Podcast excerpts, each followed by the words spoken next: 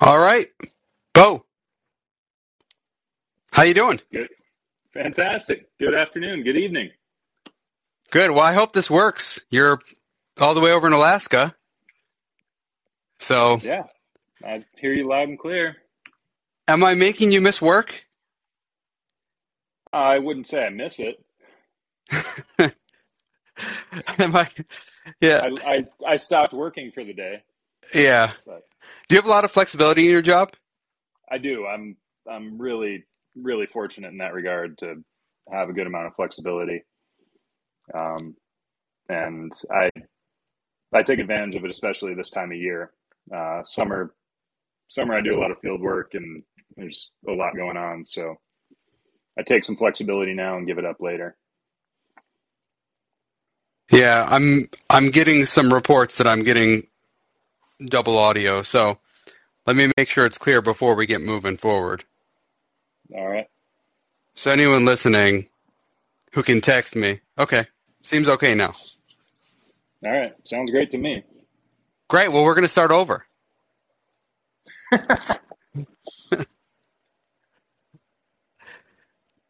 All right, Bo. So how are you doing? Fantastic. It's a beautiful spring day in Alaska. So I'm not making you miss work. I mean, you left work, I but left work. but you're Work is fine. Very okay with it. Yeah, it Yep. works okay with it. So, you and I have known each other for a very long time. Um, well, since high school. I guess we didn't know each other when we were little kids. No, but we got to be at about a quarter century now, right? Yeah, it's uh, it's it's getting there. Um, is it a quarter century? I Yeah. mean, we, yeah. Yeah, I guess so. So when I knew you in high school, I I guess I didn't think of you as much of an outdoorsman. Was that a thing you were really involved with as a kid? Um, not a ton. I didn't grow up in a like incredibly outdoorsy family. I think my dad and I went camping once growing up. Um, but my dad was born and raised in Colorado, and my grandparents always lived there. And so, you know, we made annual family trips to Colorado and to the Rocky Mountains. Um, and, you know, that place and mountains just always, always kind of resonated with me. And I, So you- I can remember even middle school just, you know, looking at magazines or whatever and thinking, man, like I, I want to be near, be near mountains. Yeah. So did you ski as a kid? Um, I did just through you know the the Millbrook, you know, Cannonsburg ski program. I'd take the bus out there in the afternoons or something, or in the evenings, and would ski Cannonsburg. Um, you know, the first couple years of high school, I didn't because I played basketball, and that was kind of verboten in the in the basketball program. Um, as soon as you and I were both cut from varsity my junior year, Yeah, but I I- was cut. I was cut every year. To be clear. well, I, I wasn't I wasn't bringing that part up, but um, but basically, as soon as I got cut, I went and bought a snowboard, and then I spent a lot of evenings driving. I mean, you remember my big old van, but I'd pile some of the uh, some of the yahoos from school into the van, and we'd go to Cannonsburg or Pando ski area, and you know that was that was Michigan skiing. Yeah, and um, to make sure the record is clear, I actually wasn't cut as a senior, but we we've covered this before. Yes, that's, So- that's available in the first podcast. For so someone else could hear the story uh, elsewhere. But um, but nonetheless, we didn't play basketball, and and you did. I guess I do remember you having a snowboard Mhm. and um, and having a van, and and I just when you told me you were moving to Alaska, it did take me by surprise. Um, even though, yeah, you did a couple outdoorsy things, but I didn't think of you as a guy who was just going to go out and live in the mountains, um, and just live a totally different experience than what it's like growing up in West Michigan. Yeah. Um, what what was it that caused you to do that? Where you decided, like, hey, I'm just going to get up, pack my stuff, um, get into a beat up truck, basically. 1987 and, Ford Ranger. And and drive over to Alaska. Like, did you think about going somewhere else, or was it like I'm just going to Alaska, and that's it? Was it just about getting out of West Michigan, or was it this is the place I have to be? Uh, first and foremost, it was about getting out of West Michigan, and you know, by the time I graduated from college, it was down to you know, I honestly thought I'd end up in Colorado. That was a place I was familiar with, had some contacts. Um, I'd also I did spent some time in Belize in Central America in college, um, and put a little bit of energy into seeing if I could find some work for an NGO or something down there. Nothing panned out.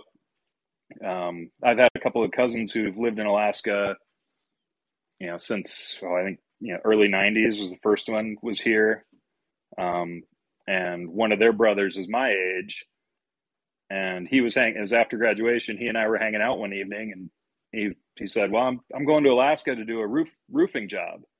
I was working construction at the time, and I just kind of, you know, flippantly said, "Well, do you need some help?"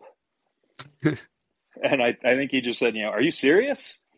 And it was all of two, not even three weeks later, and I'd bought that 87 Ford Ranger and we were on the road headed west.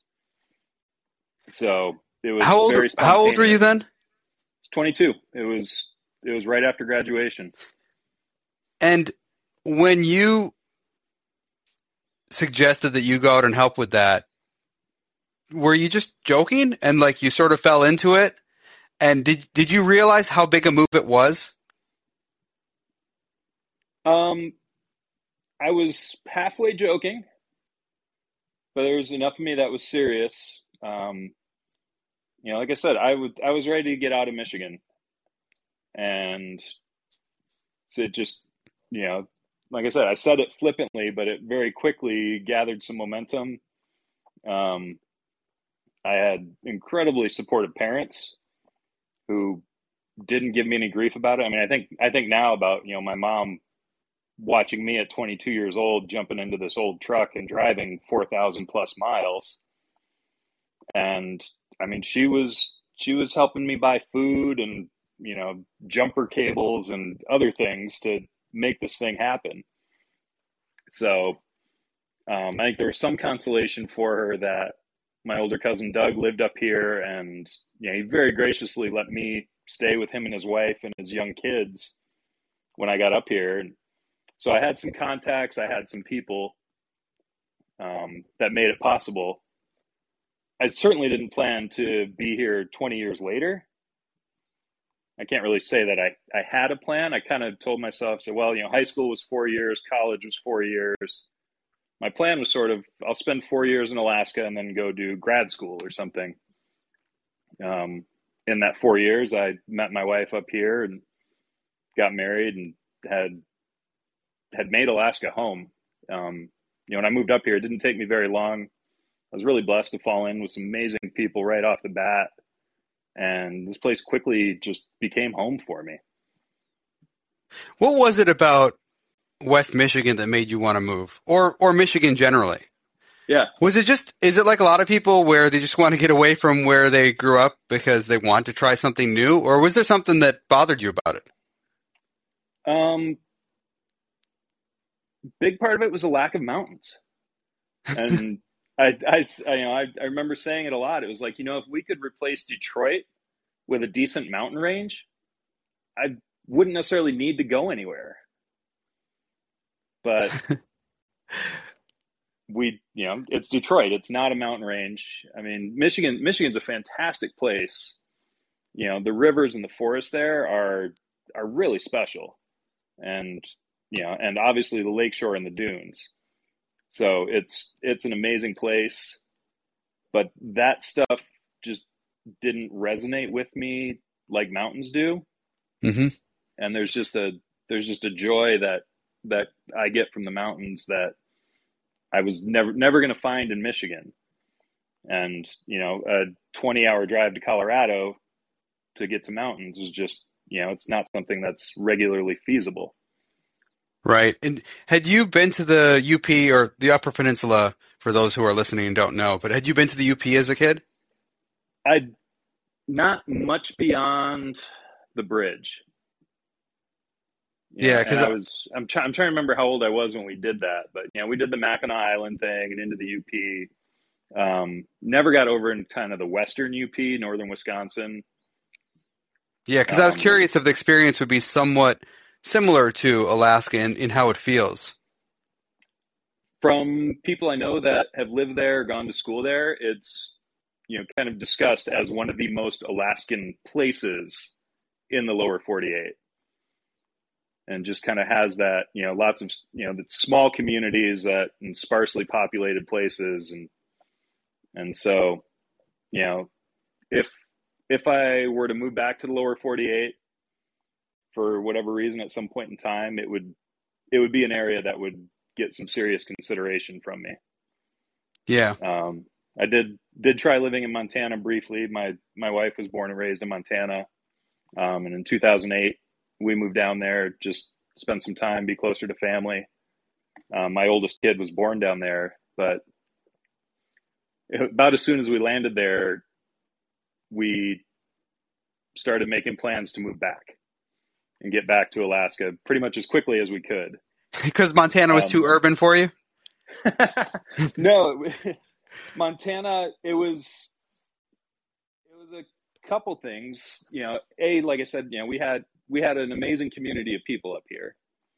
Um, the spot we landed in Montana was Great Falls, and so it didn't. It was about an hour to get to mountains, it's kind of right where the Rocky Mountains peter out into the plains. There's some amazing spots. Um, Missouri River flows right through there, you know.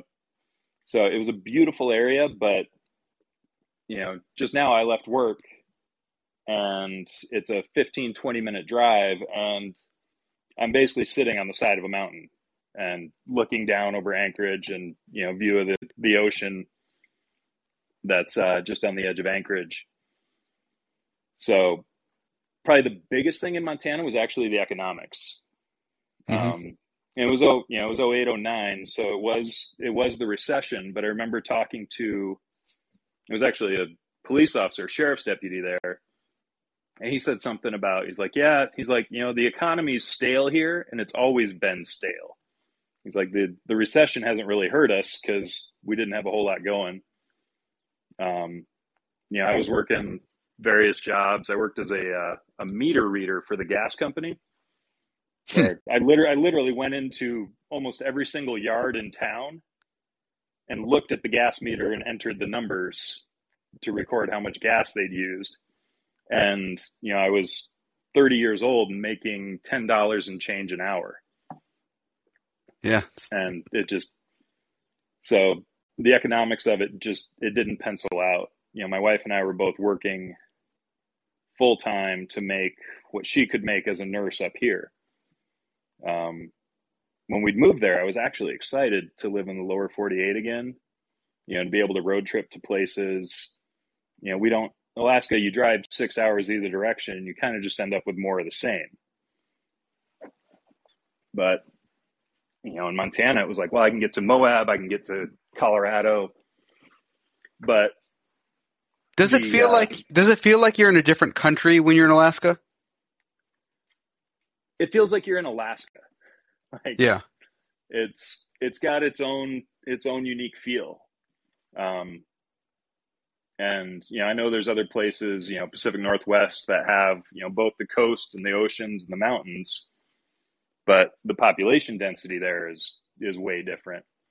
Um, you know, and when we when we were about to have our first kid, one of my uncles, who I've got a ton of respect for, you know, sent me an email, and it was just, it was, I mean, very kind, very well intentioned, but talked about like, you know, as you as you start growing a family, like you know, it can be a big deal to be close to grandparents and and he kind of made the pitch for Western Colorado. He's like, you know, Western Colorado's got a lot of the qualities that Alaska has. You know, and I, I read the email and kind of thought to myself, I was like, yeah, but they don't have the salmon. and, you know, Alaska is the salmon runs up here are a big deal. And they're a big deal to everybody. And whether it's you know just feeding your family whether it's you know recreation or if you work in tourism or commercial fishing you know the the salmon here have kept people alive in Alaska for you know 10,000 plus years. And you know Colorado Colorado is amazing. I I've got a very special place in my heart for for that state but it's not Alaska well, what does the so, salmon mean? What does the salmon mean to you? Are you going out and fishing for salmon? Are you? Is this something everyone's doing, or is it just it's such a big part of the economy in your life? Um, no, I we we fish for salmon. Um, you know, we we as Alaska residents, there's certain places you're allowed to. It's called dip netting and so yeah. you're allowed to take a net that's five feet across, I think is the legal dimensions. And and I've actually gotten to the point I got a wetsuit for the purpose of dip netting. And so I take this wetsuit and I can wade out into the river or the beach where you're allowed to dip net with this five foot hoop on a, you know, 10 or 12 foot pole. And you just float that thing out in the water and wait for a fish to swim into it mm-hmm. and then you run you run back to the beach, you conk the salmon, knock it out, kill it, and put it in your cooler. And you know, I think as a household, you know, we're allowed somewhere in the neighborhood of 45 salmon, I think, which is more than we need for a year. But is that uh, you're saying annually 45? Yes, 45 fish annually. So it's and, a very different type of fishing than other fishing. Yeah, yeah, the dip netting is, you know, it's kind of a, you know, subsistence is a big word up here, whether it's for fishing or harvesting. You know, there's subsistence harvest of moose or caribou or other things. Um, but yeah, the purpose is to fill the freezer or, you know, what my wife and I like to do is to, we smoke the salmon and then can it. And so there's years, you know, I'll end up with a hundred pint jars full of smoked salmon and then we just eat off that smoked salmon for the year. Um, I, the last few years, I'll actually take I take the scraps and the heads, and I can those up for my dog, and I'll end up you know with again hundred pint jars of canned salmon dog food, and it's you know best thing in the world you can feed your dog, and instead of you know spending 70 bucks a bag for dry dog food you have this amazing amazing resource that returns every summer. So maybe this is a ridiculous question because i don't live there and i don't i don't know what it's like but can you freeze the salmon without having a freezer? You can just leave it outside or is there a way to use because the the weather is so cold for a long chunk of the year. Do you actually yeah. need to have uh, a mechanical working freezer? You you don't technically. Um, you know, like I said, the salmon have fed people up here for ten thousand plus years.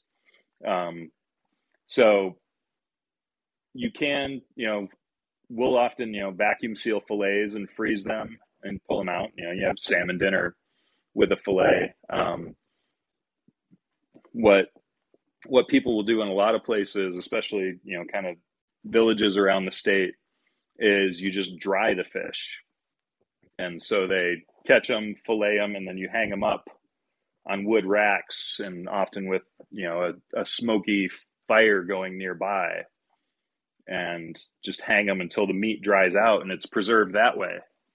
And then you don't need to refrigerate it, you don't need to can it, and you can just utilize that fish throughout the year. What temperature does it have to be kept at? It's got to be kept cold, though, right? Um, no, like well dried fish with some smoke on it will keep safely for for months. You know, it'll basically, huh. you know, it'll it'll help keep people alive until the next until the next salmon run the following summer.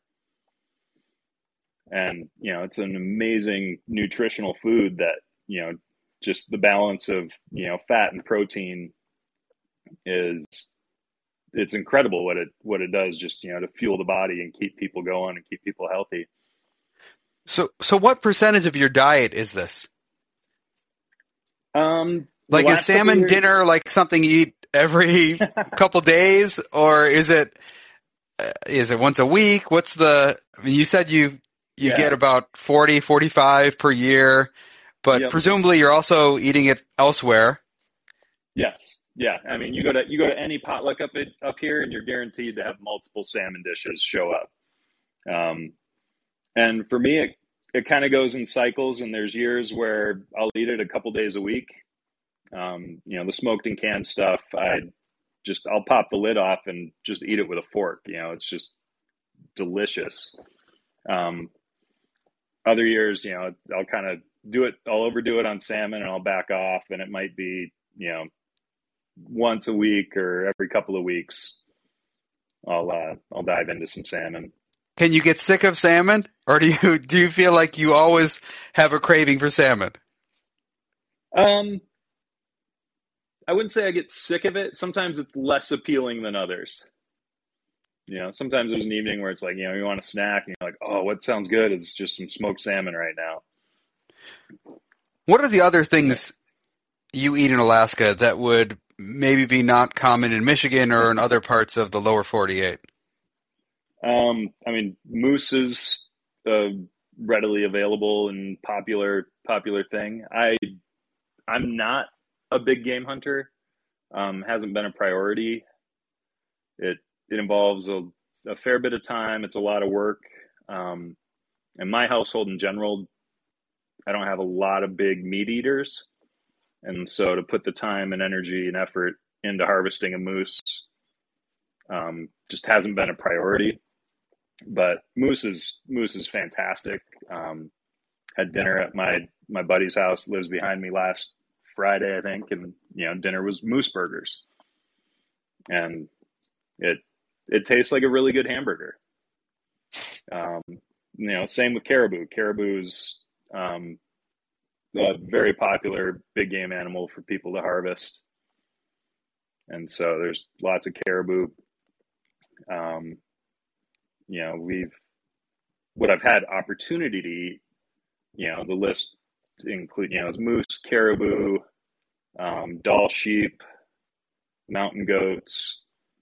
Um, I've had muskox in the past, which are these crazy prehistoric looking shaggy mammals. Um, that's actually quite tasty. Um, native friends have access to or have or harvest um, various species of whales, and so I've I've had the opportunity to try um, a few different species of whale, which are their own very unique flavors, but a, a hugely important you know cultural cultural thing and food source. I mean, these, you know, these coastal villages will harvest, you know, these massive animals that, you know, sustain them for, for a good long time. So you brought up something interesting. Do you need, do you need licenses to get to, to hunt for these things? And you mentioned natives having different opportunities. Um, yep. so uh, what are the rules and how, how does it work exactly? it it varies. You know, it's it's like hunting regulations anywhere. Um, and you know the hunting regulation there's in state and out of state so if you're an alaska an official legal alaska resident which is generally defined as living here for 12 calendar months um, then you can hunt with an in-state license and you the in-state regulations apply to you so you know there's certain areas um, you know, there's spots where you're allowed to harvest five caribou per day, which is more than you know my household would ever need. But you know where the caribou herds are large, you can you can take that many animals. Um, you know, somebody out of state, you know, I think an in-state license is in the neighborhood of fifty bucks for a hunting license. Somebody coming from out of state, you know, a big game license or a tag is you know four or five hundred bucks probably. I haven't I haven't looked at the numbers in a long time, but you know, every year the Alaska Department of Fish and Game publishes the hunting regulations for that season. And it covers the whole state, you know, and it's broken up into, you know, different zones. And, you know, some places you aren't allowed to harvest, you know, moose at all. You know, the moose population's too low there or whatever. Um, some places you have to get a special permit or a special tag. So so it, it varies depending on where you're at geographically, and you know it's a huge a huge state. So the uh, it's it's very important to know where you're at and what you're allowed to harvest and when based on where you're at. And there are different rules for Alaskan natives, like people who are native peoples. Yes. And then there's also yep. There's also both yeah, so there's there's a variety. So I want to be clear. Yeah, I don't mean just people who live there, who reside there for more than twelve months, but um, you know, na- people who are native to Alaska who've lived there yeah. for maybe centuries. Yeah, well, and there's there's rules, different regulations for natives, Alaska natives, um, which is kind of a broad term that encompasses, you know, a whole number of different. Um, um, tribes is the wrong word, but you know, Yupik, Inupiat, Haida, there are all these different subgroups within the Alaska Native umbrella. Um, so there, there are, you know, traditional or subsistence harvest regulations for them. Um, I had a, a neighbor who's Alaska Native who he makes, he'd make harpoons for whaling and for harvesting seals and walrus. You know, I don't think there's anywhere that I can go out and harvest a walrus, but but he's allowed to. Um, same with same with seals, and because because of the Alaska Native status, they're allowed to harvest seals and walrus and other you know marine mammals that you and I couldn't couldn't touch. Um, there's also, depending on where you're at, I think different regulations for people that live in bush communities which are which is the you know hundred plus small communities generally off the road system around Alaska. Um, and it's sort of an acknowledgement that you know you're living in this more isolated rural place and so access to commercial food is possible but very cost prohibitive in a lot of cases and so they'll they'll be allowed to hunt maybe more animals or we'll have you know an extended or a different season than just you know your average Alaskan or Anchorage resident. Now, when you moved out there, did you have any trouble adjusting to the dialect? Um, yes. Yeah, there's there's definitely. I think I mean it's probably the case moving anywhere, but there's definitely you know very very Alaskan jargon that you have to you have to learn or figure out. Um, you know, thing you know the bush, the lower forty eight. Um, you know, snow mach- I can't even get it wrong. Um, snowmobiles are most commonly referred to as snow machines up here. Mm-hmm. Um, but if sometimes in bush communities they're simply called snow goes. And so there is a you know kind of uniquely Alaskan dialect in a lot of ways, along with you know just you know the the toponyms or place names that go with living anywhere.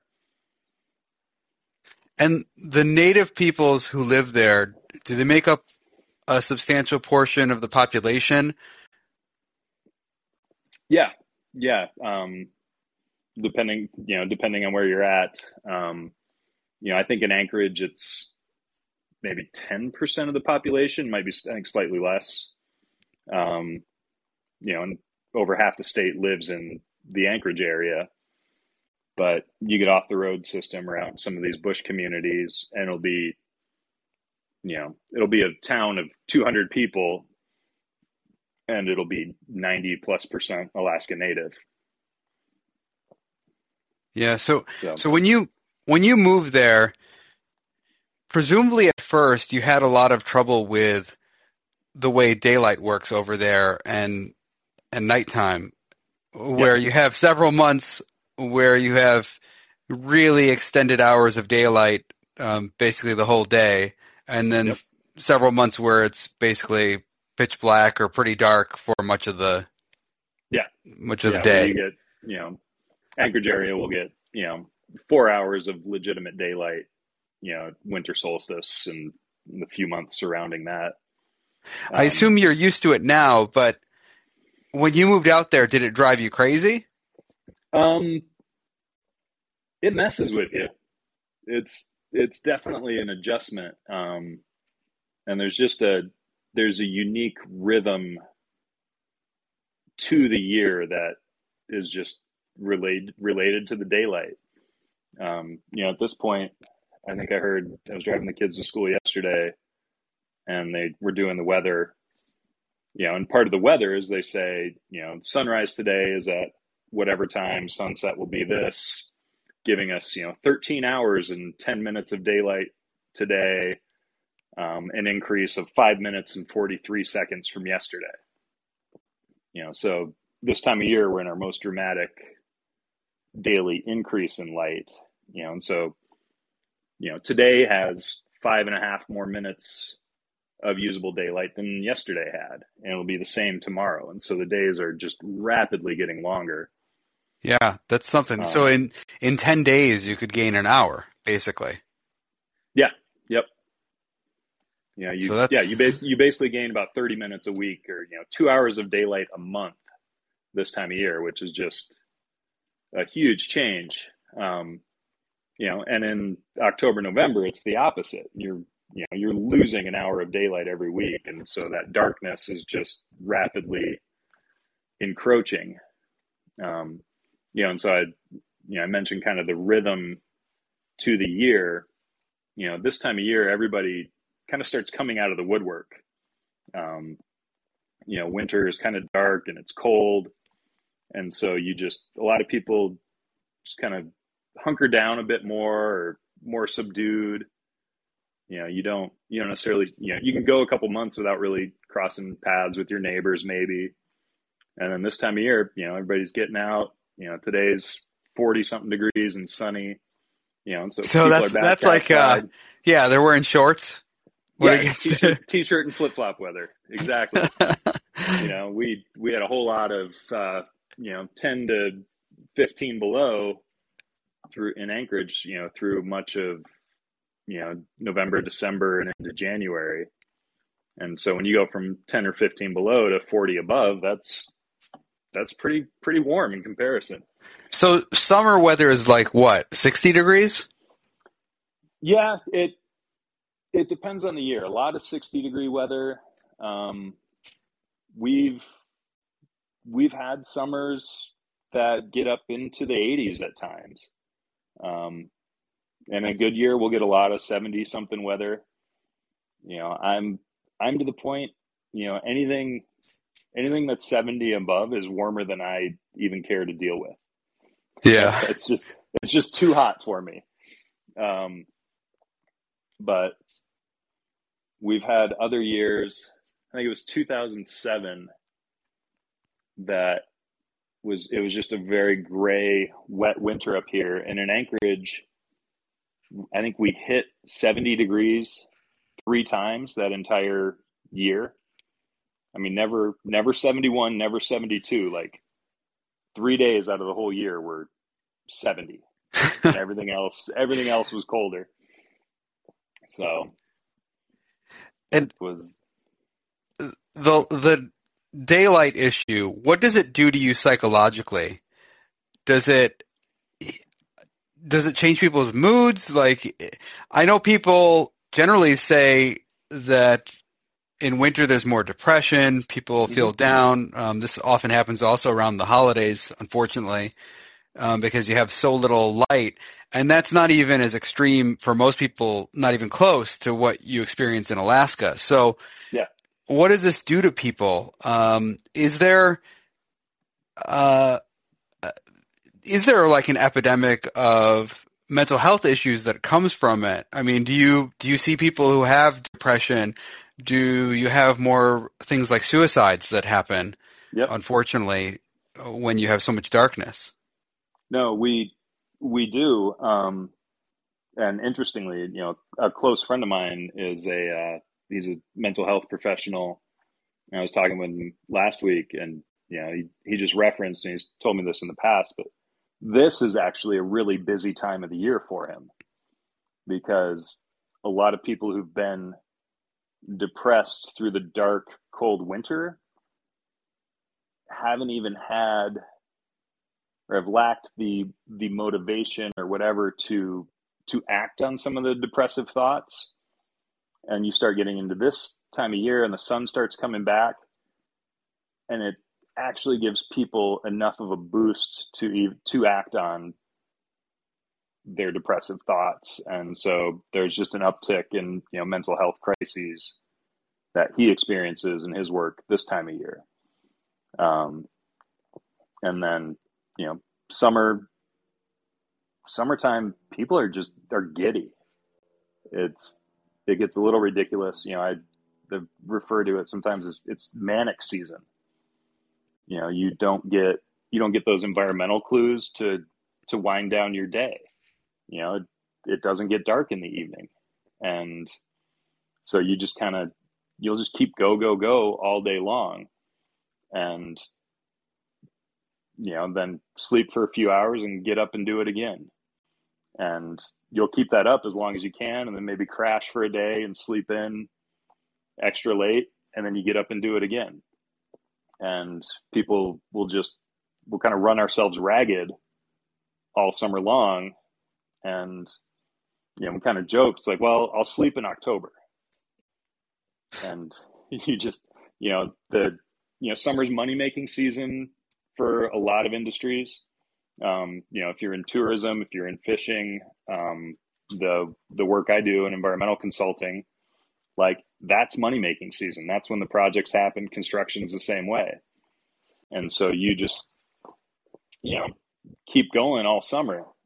And you you know i might spend 10 12 days out on a remote project get home one night pack the next day for a, a family trip you know out on out on the prince william sound to a cabin or something and you know and you come home dump all your gear and take off on the next hitch of field work and so you just just go hard all summer and and then when october rolls around you get some colder days and darker nights it's like it, fe- it feels really good to just slow down and go to bed early So does everyone have like blackout shades so that they can sleep?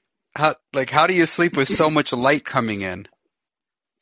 Um, yeah, blackout shades. I sleep with an eye mask year round and just Huh. block everything out.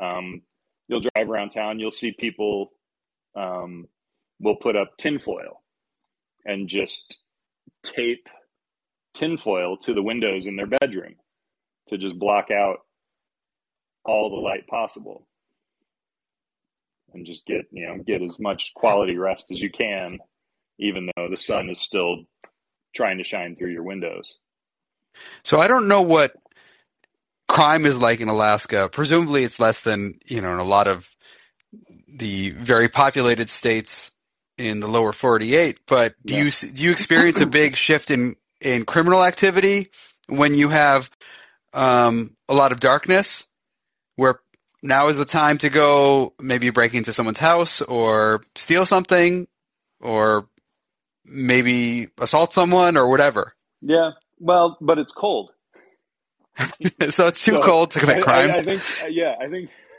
it is it is to a degree you know and it's one of those things i'll sometimes lock my bike up you know when it's when it's 15 below and you know, it's like, well, you know, anybody that's going to steal a bike and ride off with it at 15 below is highly motivated. Because if you're not dressed or prepared for it, that's a pretty un- uncomfortable bike ride. You know, Yeah. when it's 60, 65 and sunny, it's it's a whole lot easier to just ride off with a bike and a little more carefree. Are people biking at like 15 below? Yeah. Oh yeah. Um, I don't know if you've seen, you know, the fat bikes that have come into the bike industry in the last decade or two. Um, they're they've become hugely popular up here, um, and so the the winter riding is is really cool. It's really novel and gotten to be really quite popular. And they'll handle snow and ice? Yeah. Yep. You've got studded tires that are, you know, generally four to five inches wide. And so you run them at lower, lower pressure, um, you know, sometimes even two, three PSI. And so they're just super soft and you can ride on, you can't ride on, you know, just fresh, ungroomed snow. But if it's been tracked, um, you know, a lot of popular rides follow like snow machine trails. Hmm and the snow machine the snow machines will pack the snow down just enough that your bike can just ride across this soft snowy surface and you can you can cover a lot of ground um, It's because if it's unpacked snow, your bike would just get stuck. You couldn't pedal hard enough Yeah, to make it just- go.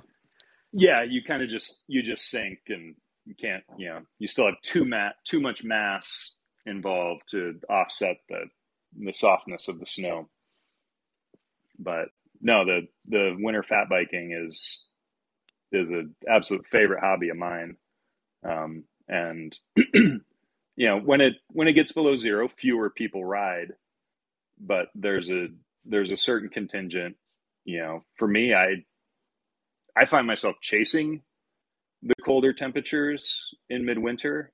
Um, there's something special about 20 below and it's a really it's a really unique way to experience riding your bike.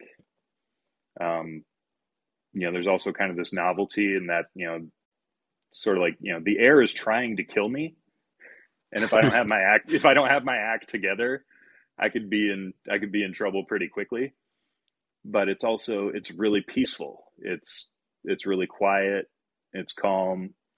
Um, you know the winters are dark here but when there's snow on the ground it brightens everything up. And so there's nights where there'll be enough ambient light whether reflected from the city lights or the moon that you know you can go ride snowy trails in the dark with your lights off Yeah. and you can see well enough and so so that's really cool um, Yeah, no, I love I'm- that. Even in, in Michigan, we get that where we have enough Mhm. snow in the Grand Rapids area, which is a pretty snowy place, where at nighttime, if you get the moon shining on the snow, it's pretty amazing. I mean, the place will be pretty well lit. You know, No, and I I really enjoy the winter riding. I was explaining it to somebody last week, you know, how much I love winter and this time of year. And they were just kind of like, really? Why? And I was like, well, there's no bugs, there's no bears, and there's no tourists. And so it, it's a time of year that just has a, its own kind of very special uniqueness to it that, that I really enjoy. now you've had a beard for a while. Is that practical? Do people there have to wear beards to the extent they can grow one? It it serves me really well, actually. Yes, you know, my wife, you know, my wife will be trying to get a buff to cover her chin or her nose, and it it actually does make a difference. Um, so there is there is a certain practicality to it. Um, in my case, I think it's largely laziness. I just I never cared for. I mean, I I grew a beard in college and have kept one almost full time since. Um, I just I don't like having to shave my face multiple days a week. But So if you're out riding at night and it's below zero and it's cold, or you might be doing any, anything out night, even going for a walk, do you have to completely cover your face? Do people have to um, cover up so almost only their eyes are showing, or or how does it work? Or you have to wear a mask sometimes because it's so cold? yeah, um, some of it depends on how much time you spend outside and spend in that cold. You know, and there's even throughout the winter, you know, I mean, people people adapt, and the more you're out there in it, the less it seems to affect you. Um, you know, very rarely I will get to a point where I need to cover my nose and my cheeks where I don't have a beard. Um, you know, whereas other people might ride in ski goggles and keep a buff pulled up and not expose any skin. Um, and I've been, I've worked um, some remote jobs and had, you know, some um, Alaska Native folks that helped me out.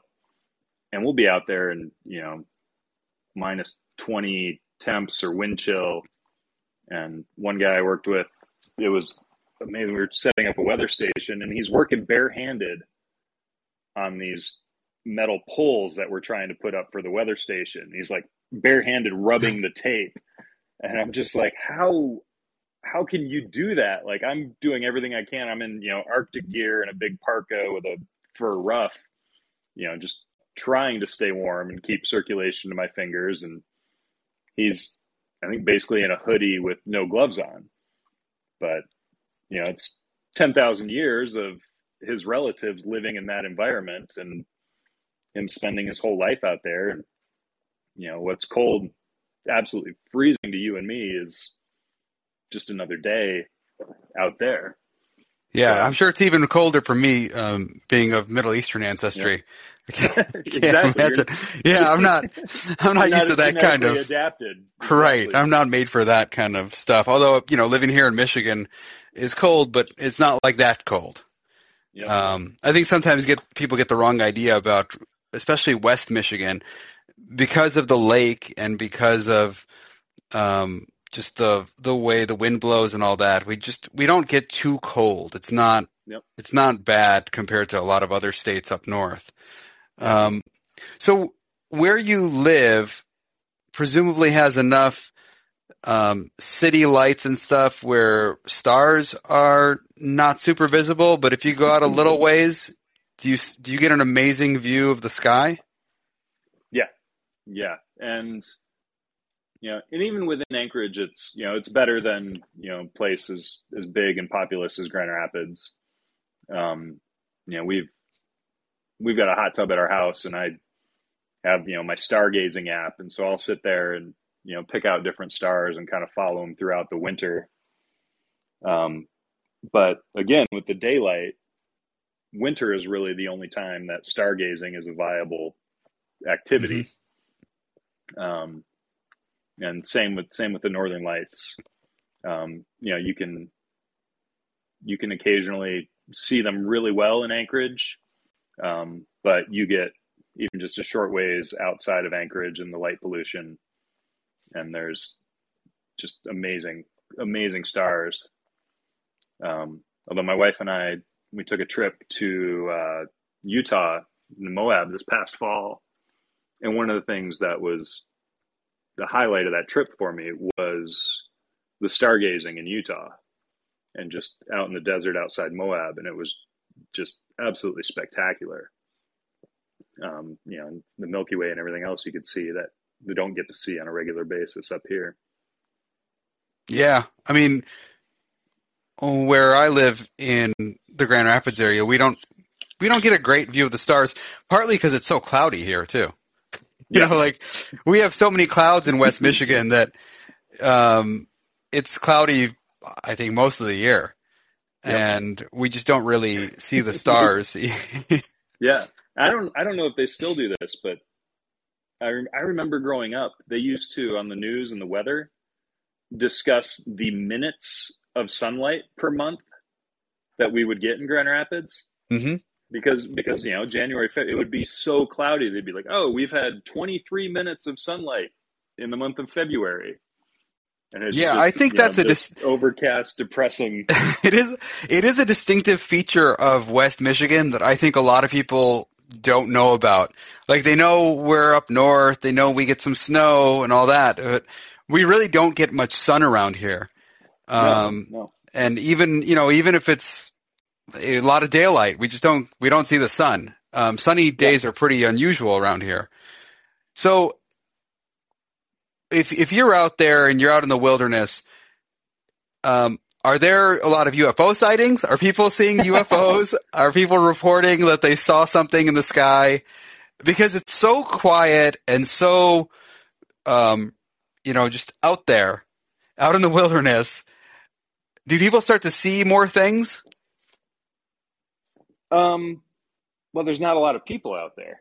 right, right. But the, you know, the few people who are out there. Yes, the few people who are out there. Um, you know, a couple days ago, I probably would have said no, but I think just yesterday I was reading an article, and in Fairbanks, I think earlier this week, there was this unexplained, just kind of round ball of light that was observed in the sky, and had people really confused and you know, it wasn't, it clearly wasn't the moon, but it was this very visible, bright, circular phenomenon.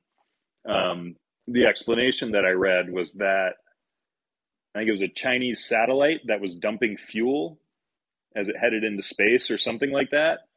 And they, the, they spin the satellite as they dump fuel or something. And so you were kind of seeing this kind of as ignition or expression of the fuel as the satellite is spinning, and that appeared, you know, the trajectory of it would have been right over Fairbanks at that point in the evening.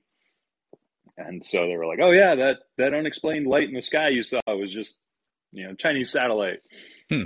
Um, but I've not, I haven't run across a lot of a lot of UFO sightings or experiences for people. Um, like, is is that a thing that interests you? Do you ever think about like, hey, it's pretty peaceful and quiet out here. I'm gonna just observe the sky and see if I see anything.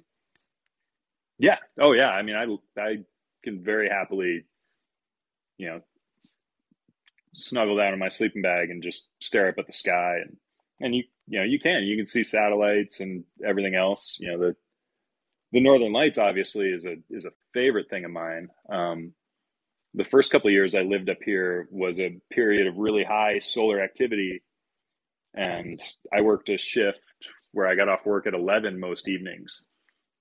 And I would, multiple nights a week, drive to a darker part of town or up into the mountains a little bit and just hang out in my sleeping bag and lay on the ground and watch the sky. And, and in that period, I saw some just, just mind blowing aurora displays. Mm-hmm. And you know, and you can be out there and the sky will be perfectly black one minute and all of a sudden there's these, you know, ribbons of green and I've had nights where you'll see kind of like, you know, red curtains of light and just phenomenal phenomenal displays. And so, you know, I, yeah, going out and just staring at the sky is a great way to spend some time, in my opinion. Now, in the Pacific Northwest, you you often hear about Bigfoot sightings. It, do you get that in Alaska, or or is it too cold for Bigfoot? Like he just can't be out yeah. there. he'll, he'll freeze his butt off if he doesn't have a winter coat, etc. Yeah, um, I think there are some sightings, but I don't think it's as you know dense a Bigfoot population up here as it is in you know the Northwest and California. So, or maybe it's just you know such a such a huge place. You know, I mean, you know, the big they've got they've got plenty of plenty of space to do their own thing. So we just don't see them and don't see the evidence. Yeah, I guess they've got the um, legend of the Yeti in the Himalayas, yeah. so maybe uh, maybe there could yeah. be something in Alaska. So who knows? So you work as an environmental consultant? Yeah, environmental consultant, environmental scientist. So tell me a little bit about your work. Uh, what does it entail? Like, what are you, what are you up to on a daily basis? um, it it varies a lot, and that's part of what I really enjoy about the job. Um, I I end up doing a lot of, I make a lot of maps and figures for projects that we work on. I do GIS, Geographic Information System work, um, whether that's for project proposals or for project reports. But a lot of our work will be like soil cleanup and soil excavation. And so the company I work for, we have kind of an in-house excavating company as well. So if there's you know a fuel spill in a village, um, you know they were putting diesel fuel into the village generator that powers their whole community, and um, you know I've had a case where like the guy thought the pump was off and he went to use the bathroom. By the time he comes back, 300 gallons of diesel diesel fuel is spilled onto the ground. We'll come in and we dig up that soil and have various remediation strategies to clean that diesel contamination out of that soil. Um, and then we do sampling to confirm that, all right, we've found the extent of that diesel spill and we, we got it all. Um, you know, which, you know, the sampling is just a glorified way of saying we put dirt in jars and we, we dig a big hole and we take a little spoon and we put little spoonfuls of dirt into a jar and send it to a lab. Um, and then those analytical results tell us, you know, well, it's clean now or it's dirty. Um, most of our work is regulated by the Alaska Department of Environmental Conservation, the DEC. And so they, you know, they set limits of, you know, cleanup levels. It's like, well, you can't have more than 50 parts per million of diesel fuel in the in the ground here. So there's is most yeah is most of the contamination from fuel. Um, fuel, PCBs, heavy metals depends depends on the situation. You know, depends on the client, the project. Um, the uh, PFAS, PFOA is kind of the the big up and coming environmental pollutant. Yeah. Um, which was you know in Teflon and all sorts of things for a lot. Right, we've had problems with that in West Michigan. Yeah, yeah, actually, yeah. There was a. Uh, I think when mm-hmm. I was there over the holidays, I saw there was like a truck that was hauling PFAS contaminated soil, and the truck tipped over and spilled a whole bunch of PFAS contaminated material. Um, so we do we do some of that work. um, you know, it it depends. You know, you may be cleaning up a brownfield where there was a uh, there used to be a dry cleaners and there was lots of solvents or something that leaked out. But um, yeah, petroleum products is a is a bulk of the work. Just you know, people fuel their houses. You know, when you're when you're outside, you know, Anchorage or the rail belt up here, you know, there, there's heating heating oil that you use, and those tanks rust out and leak, or diesel generators and things like that.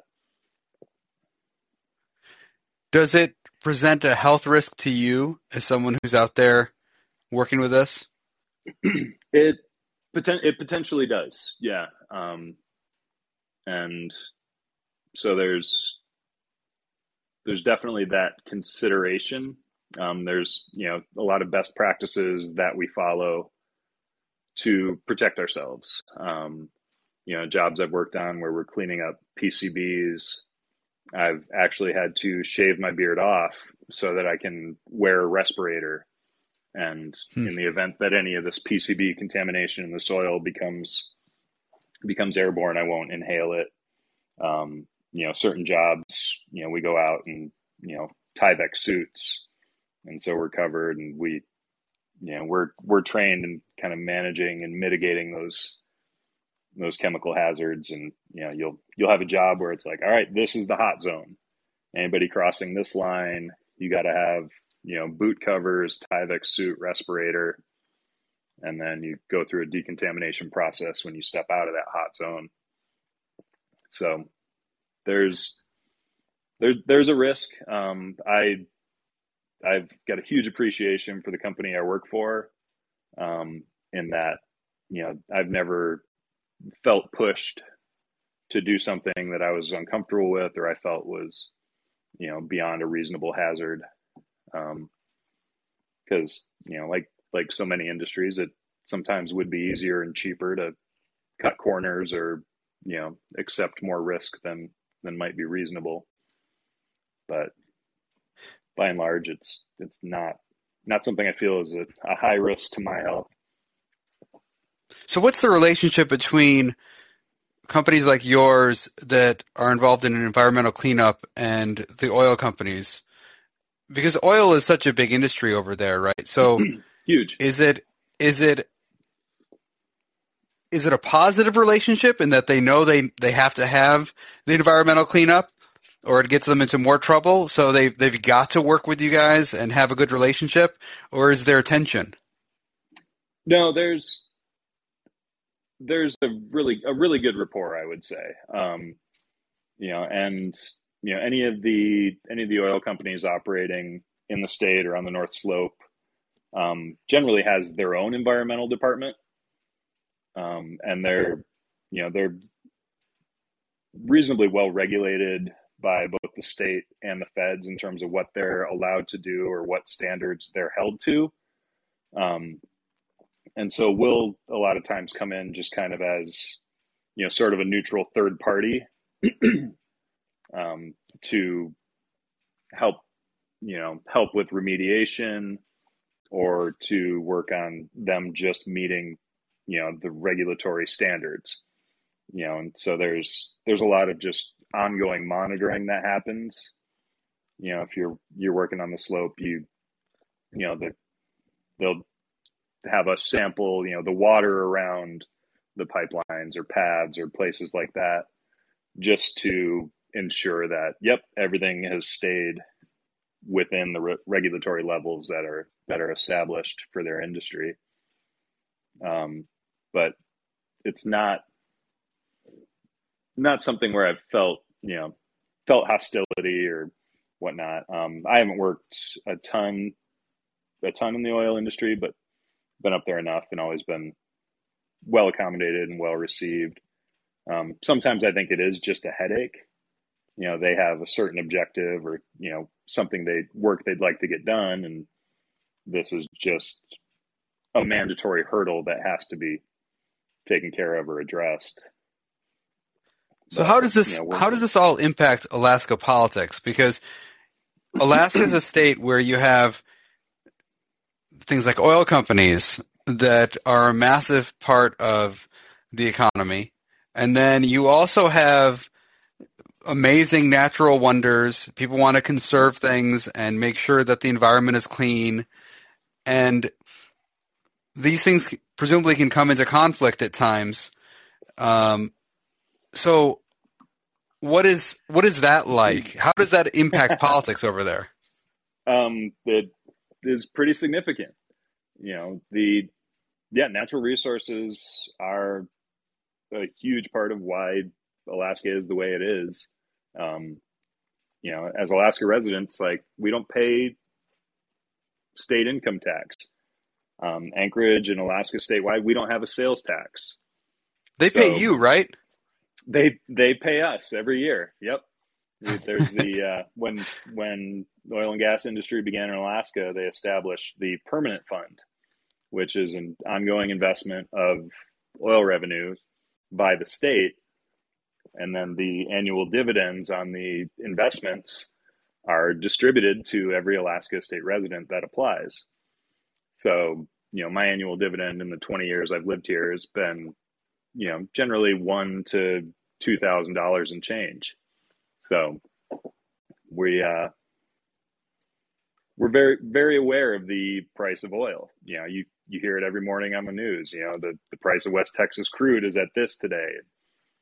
You know, there's the past few years the price of oil per barrel has been well below $100 per barrel and that directly impacts the budget for the state of Alaska because we we run this state off oil revenue. I mean, the vast majority of funding for state projects and you know the needs of the state come from the oil industry. Um, you know, a few years back there were some changes.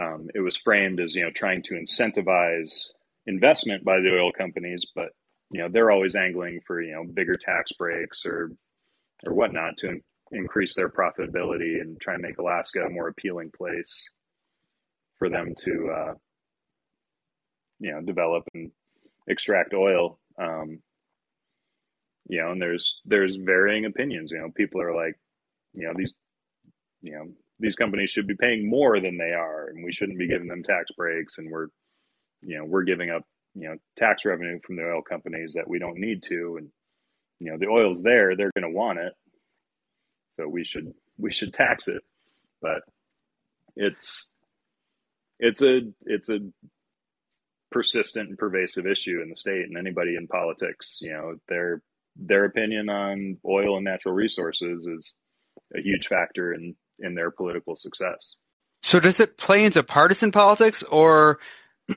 do the parties at least the republicans and the, Dem- and the democrats do they yeah. um, have similar views on a lot of these things because they have to play to the same industries and same interests um there's definitely differences between the parties. You know, and as you'd expect, I would I would say the Republican Party is more pro industry and pro extraction. Um, you know, Lisa Murkowski and you know ANWR is a big a, a big issue up here and one that you know often gets national attention and it's this whole part of the state in the North Slope that currently is a national wildlife refuge, but has I think some you know amazing oil reserves that are located beneath it. And people would love to see that developed and opened up for resource extraction. Um, you know i think maybe on the democratic side there's more it's more of an acknowledgement that yes we need to have these industries but maybe seeking a different balance and not you know, not so reliant or, you know, just kind of all out green light for development and extraction. So the Republicans definitely some differences.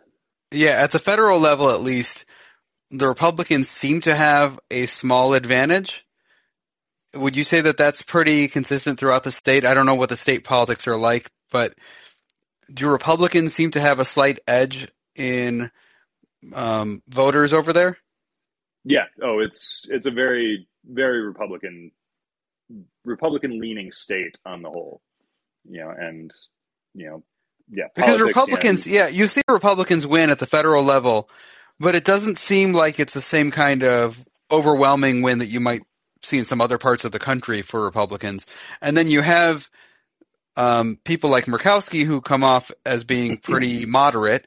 So would you say it's it's like a moderate Republican area, or do you experience um, do you experience a lot of the extremes that um, people in the lower 48 experience? I know that there's going to be some of it, of course, anywhere you are in yeah. the country, but do you feel it the same way, or do you feel like people up there try to get along and it's more of a um, a place of practicality. Like, you know, we all understand what interests and industries are involved, and we're just, you know, trying to get by.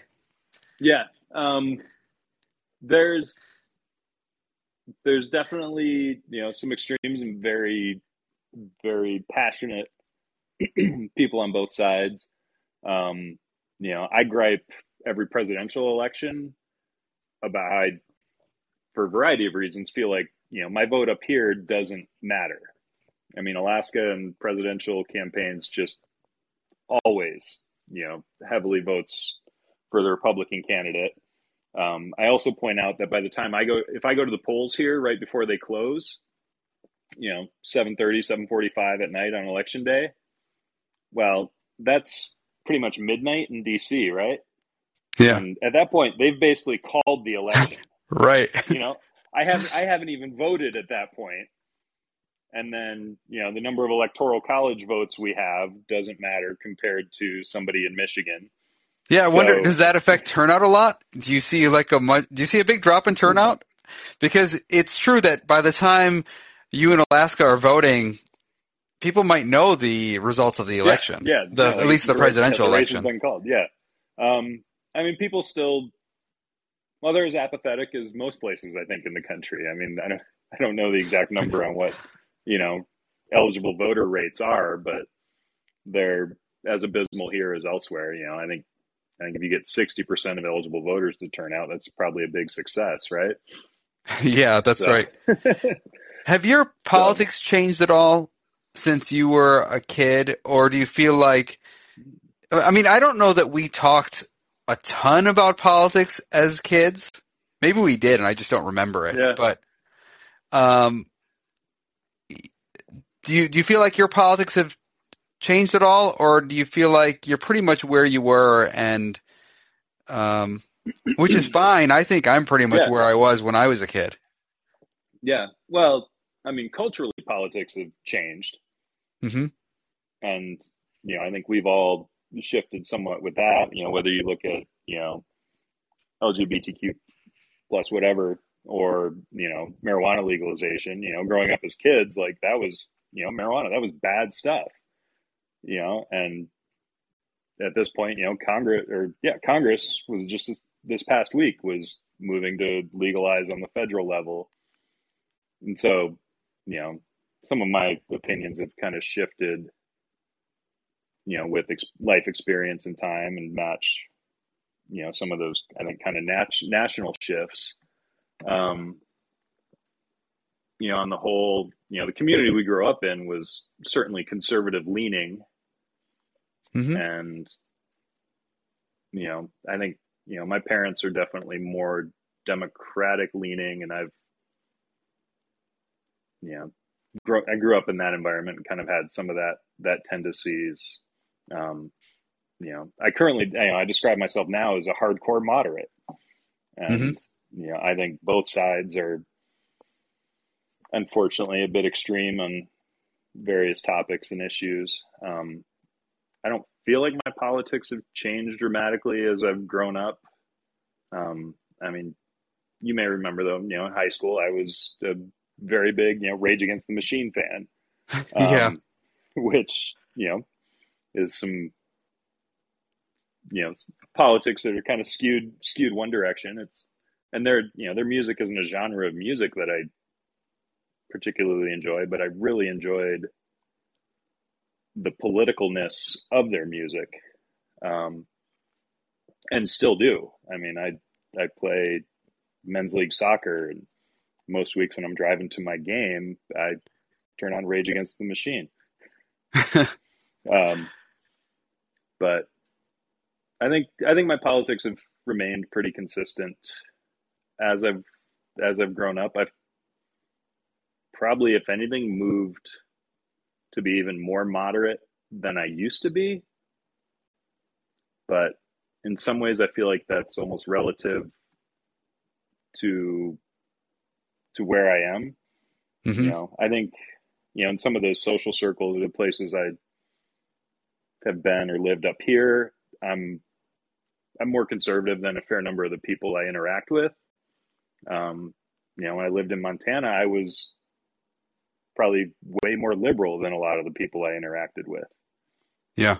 And so to me that's like all right i think i think i'm in the sweet spot then yeah well west michigan has shifted quite a bit i mean since we were young if you look at kent county it's basically a democratic county at least slightly democratic so that's a pretty significant shift from say 25 years ago where yeah. I think you could count on it to be a, a fairly Republican county on the whole, um, outside of the city of Grand Rapids. But now the city of Grand Rapids is going to go at least two thirds to the Democrats, maybe seventy percent plus. So really? it's yeah, so yeah. it's a it's a big um, it's a big shift, and yeah, it does it does make you feel different, I guess, um, no matter where you live, whether you live here or there. I mean, yep. you're you're experiencing it relative to Alaska politics, so Yep. Yeah. And you know, and the politics in Anchorage is more liberal than if you head 45 minutes north and are driving through Wasilla. You know, and you can drive through Wasilla and there's, you know, fuck Joe Biden signs all over the place. that's a it's a much more conservative community there than, you know, on the average here in Anchorage. Yeah. But so what do you think about ranked choice voting in Alaska, the way you guys have implemented it. I don't know to what extent you've looked into it, but you have a system now where it's something like the top four move on, and Yep. I think you get to rank five people. I think so. We haven't had a ranked choice election yet. So I'm excited. I'm excited to, I'm excited for it. I'm excited about it. Um, I particularly, I particularly like the idea for primary elections. Um, you know, I think the model that we've had previously where, you know, each party kind of runs their own primary rewards kind of the extremes on either end.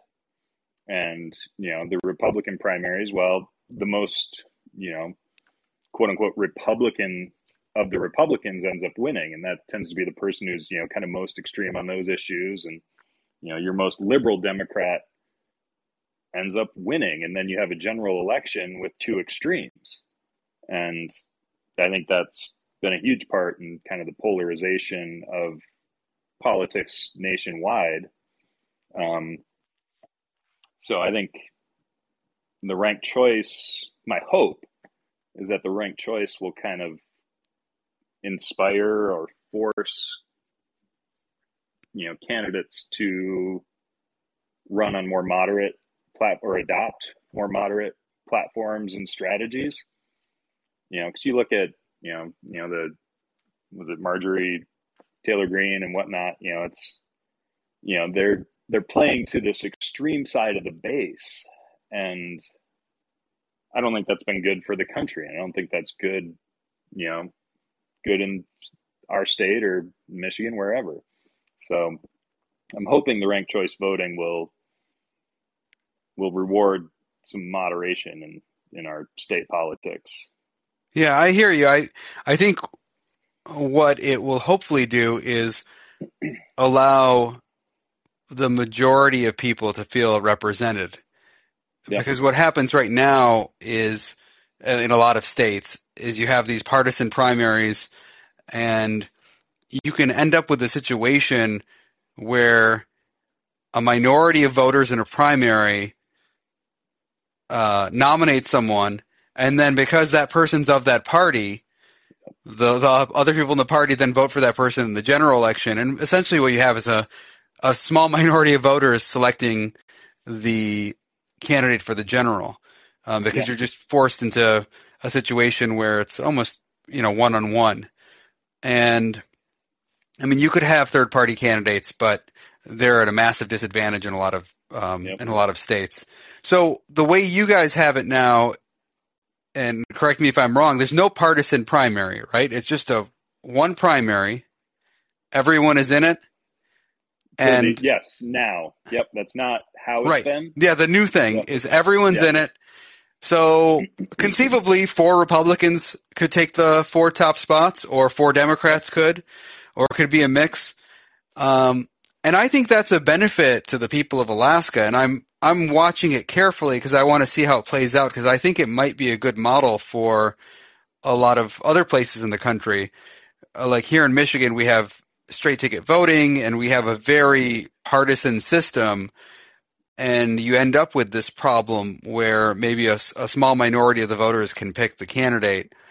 Um, but in a state like Alaska now, you really could have a general election where it is a Republican versus a Democrat versus a Libertarian versus a Green Party, and people can pick. Vers- they can say, Santa Claus. yeah, yeah, or Santa Claus, and they can they can say, hey, I want this person, and that's it. That person just needs to get the most votes, and uh, everyone's on equal footing. Yep.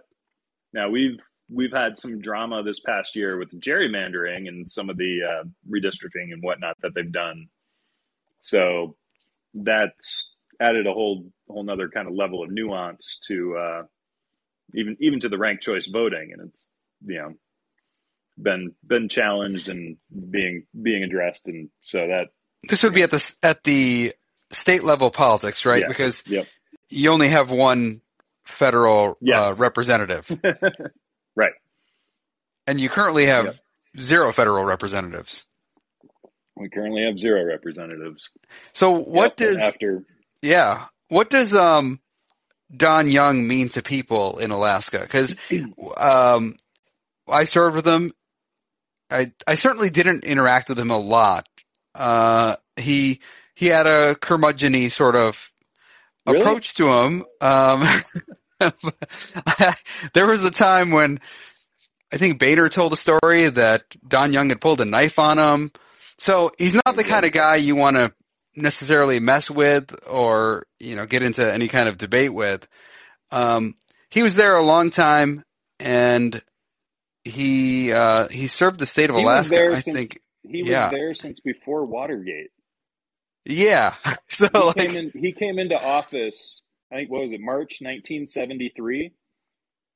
Like I think it was the same week that Pink Floyd's Dark Side of the Moon album came out. Like Watergate. Watergate hadn't even broken yet, and so I mean that's that's before you or I was was even born. and So- Alaska has been a state since when? Do, do you know? I don't want to t- test test your history here. You probably have to um, pass some kind of test to become an Alaskan, right? Yeah. Um, It's it's like in the uh, it's Yeah, around what- 19, oh, 19 around 1950, right? yeah, with statehood. Yeah. Yep. Um, I mean, we Alaska was purchased was 1867 from Russia, and so it was a territory from that point. Um, you know, the big, big changes or Alaska, you know, around 1900 is when just Alaska kind of I think ended up on the map for the United States. Um, you know, you know, there's the gold rush and and whatnot, and that's when a lot of you know miners and missionaries really moved up here and began kind of making Alaska American. Yeah, Alaska is a state since um, January 3, 1959. So right. even less time than I thought. Um, so that means Don Young was really there for most of Alaska's history as a state. Yeah. yes. Yeah. No. He. I mean, he was an institution, and he almost never had anybody run against him who had even a, a snowball's chance. So he he you know he was a character. He he easily got the votes he needed to stay in office every term. Um, you know the time that I've been here, I mean, he was older at that point in time, and he, you know, at least Anchorage or where I'm at, he wasn't necessarily hugely visible. Um, you know, I other politicians you cross paths with. You know, Alaska, it's a huge state, but it's a really small community, and so you you just you run into people. I've run into you know people I know in the most random, far flung parts of the state, um, and it's the same way with our politicians. You know, I've I've had flights to Seattle where Lisa Murkowski is just a few rows in front of me. Um, I've gone to the Iditarod start, you know, and Sarah Palin's down there, and so you know it it sort of feels like a lot of our politicians are are part of part of the Alaskan community. Um, Don Young, you know, he he's more from the Fairbanks area or uh, Fort Yukon is a town town village that you know he called home, and uh, I actually stopped stopped by. I, I drove by his his home in Fort Yukon um, last summer or last fall when I was out there. He was out of town, but I, you know, it's this town's a couple hundred miles from the road system. I actually I wanted to ask him about you and your time in Congress, see if he'd uh, invite me to stay for dinner, but he was not home at the time. Um, but he's he was a character for sure, and you know that was you know people kind of either I think shake their heads at that a little chagrin, and some people I think appreciated it. And, you know, and he was a, a no bull kind of guy, and to his credit, he's he did a lot for this state, you know, and to be such a long term congressman for such a young state, he made a lot of things happen that benefited the people that live here, um, and that's that's an undeniable part of his legacy. Um, and people I know that have interacted with him.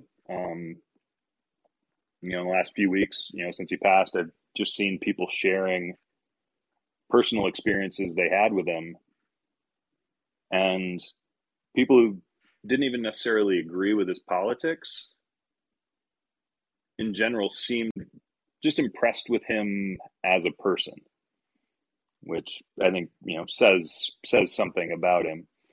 Um, you know, and he he would show up at you know events or something and meet people, and it it sounds like you know he was very very engaged and seemed genuinely interested in people, whether they would ever vote for him or not.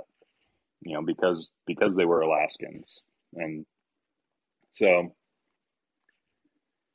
a uh, yeah a character, but I think somebody who who did his job did his job well. Um, you know, for a long time it was Don Young, and then we had a senator Ted Stevens who uh, passed away in a plane crash in the mid two thousands. You know, Ted Stevens was in Alaska. He was just referred to as Uncle Ted, and those guys both did a good job of basically bringing money to Alaska. You know, whether it was for projects or you know, you know, some pork that they'd add to bills to do some important stuff for people in some far flung parts of the state. Um, that I think endeared them to a lot of people and helped them, you know, remain very popular politicians in this state. Did did Don Young's death surprise people? I mean, did people think he was not well? He had just announced his reelection. And it certainly took me by surprise that he had passed away. But I haven't seen him in a little while, so yeah, I don't know. There are some members of Congress where you see them and you think they're announcing their reelection, but they're not well. Like you can tell, yeah, they, they yeah. might not make it through another term. Yeah. But I didn't have that sense with him. I, you know, I saw the news and was certainly surprised, and you know, immediately texted a couple of family members, and people were like, "Wait, what?" Like, it was it was sudden and definitely surprising. Um, yeah, I I don't know. You know, he doesn't he didn't keep a real high profile up here. So, you know, it's not like people often saw him you know, he didn't he doesn't have to hold campaign rallies and, you know, go around fundraising, you know, with your average Joes. So so he well, wasn't how, uh, how do people campaign up there? Because you're are you going door to door if you're a candidate? Yes. Even yes. if it's, you know, 20 below 0, you're like, "Hey, I'm here knocking on your door." Yeah. Um yeah, 20 below they usually just stick the flyer in the screen door and keep moving. Right. But there no it's it's a lot of door to door it's it's actually something i appreciate. There was a uh, a state representative chris birch who passed away. And you know he's representative for my district. And i'd see him out in the rain going down the other side of my block and then coming up and ringing ringing my doorbell and you know we'd stop and chat and you know yeah they're out there going door to door. And I I actually I really enjoy it. You know, it's a small enough state that you can actually have some influence. You know, I don't think the folks on the congressional level are necessarily going state or going door to door, but you know, I've really enjoyed a lot of the local level politicians showing up and standing on the front deck with me and talking about industry and talking about Alaskan issues. And it's just like I said, it's a small community and you know, you might go out for dinner and get a pizza and realize, oh, you know, state representative's just sitting across the restaurant from me. Yeah, I loved doing that when I was when I was campaigning. I loved knocking on doors and talking to people there, and yeah. seeing the difference it made over time. Where you know when you're just starting out, you're new, they slam the door in your face. And as time as time goes on, they're like, "Oh, I'm so excited to see you," and they want to have a chat. Yep. So yeah. it's it's a fun experience as a as an elected official. Yeah, well, and I I assume, and I think you guys and you know the folks up here, you you got your notes on residents and their likely leanings, right? And so maybe, you know, I think some candidates maybe skip our house, knowing you know, some of Yeah, our that's- predispositions. Yeah, yeah, for sure. Candidates have an idea of who lives where. Although, as people move over time, you know, you you can't Yeah. keep track. But maybe moves aren't as as frequent where you live. I don't know. Um, but it certainly can become a an issue. But you also look for other clues. You go to the door. You notice whether they're a Michigan fan or a Michigan State fan. you know, you Yep. notice a, you you pay attention whether they're an Ohio State fan. You um you know you learn things about people just by seeing what they put out in front of their house. Oh yeah, You know what do they what do they care about? Sometimes people put stuff that really indicate um you know what they value, and that makes a difference. no. So- yeah, So you've got um a fifty person primary, right? Fifty person primary for Don Young's congressional seat. yeah, when yep, when the I think it was fifty one last last Friday when it closed, and so we've got a uh, we've got a broad field to choose from. Yeah, that's I mean Um, that's incredible. And Sorry, I didn't throw my hat in the ring like you uh, you'd been encouraged. well, I did. To. To be clear, I texted Bo and said, um, "You should you should put your name in there because with a fifty person primary, anything can happen. Yeah. like you know, just um, the name ID of a few of the candidates is going to be high, but for a lot of them, it's just going to be pretty low. So it it might be possible to sneak into the top four because they'll be divided up so many ways." Yep. there's there's obviously someone like Sarah Palin who, from my perspective, just put her name in because she knows she has high enough name ID where she might get into the top four just on name ID alone. She doesn't have to do anything. Yeah. No, I'm I'm curious to see how this goes for her. Um, Well, is there any I- is there any reason to believe she wouldn't make top four? I think very much so. Yeah. Yeah, I, I, I don't know that she has has a great chance up here. Um, she left a bad taste in a lot of people's mouths. Um, you know, the the thing is, I like I remember when she was announced as John McCain's running mate, and she was you know halfway through her term as governor up here, and I actually I had a very favorable impression of her as the governor. Um, I thought she had done done a good job and was actually a, a pretty moderate and unifying political figure in the state. And then I think she got on the national stage and took a turn that was downright wacky at times. And you know, I don't know if it was the fame or the the opportunity, you know, for power or whatever, but you know, my impression of her very quickly changed. And I think that was true of a lot of people up here. So I don't know that she would have the support from the Republican base that she's going to need to be successful up here. Um, so it's, Yeah, she- it could be a, it could be a very humbling, very humbling experience for her. Could be. She's she's changed her politics certainly quite a bit. When I first heard about her, my impression was that she was a more libertarian leaning Republican Mm-hmm. Back when she was governor of Alaska before the McCain selection. After Yeah. McCain after McCain picked her, it is clear she slotted herself as more of a social conservative in, in many ways. Um, maybe because that's what McCain needed at the time. And then she seems to have uh, evolved or devolved. I don't know which way to, to frame it into yes. into more of a Trump Republican, um, sort of detached from ideology, but more of a let's just let's just go crush the left. Yeah, and I don't know that that's going to be a successful strategy up here. Um, you know, partly again, you know, up, it's a small community up here, and so just crushing one half of your state isn't isn't necessarily a winning strategy. Um, yeah. when there was um, a number of years ago, Lisa Murkowski lost in the primary to a pretty extreme um, kind of Tea Party bent um, fellow Joe Miller, who was probably you know kind of kind of Trumpian, very very extreme.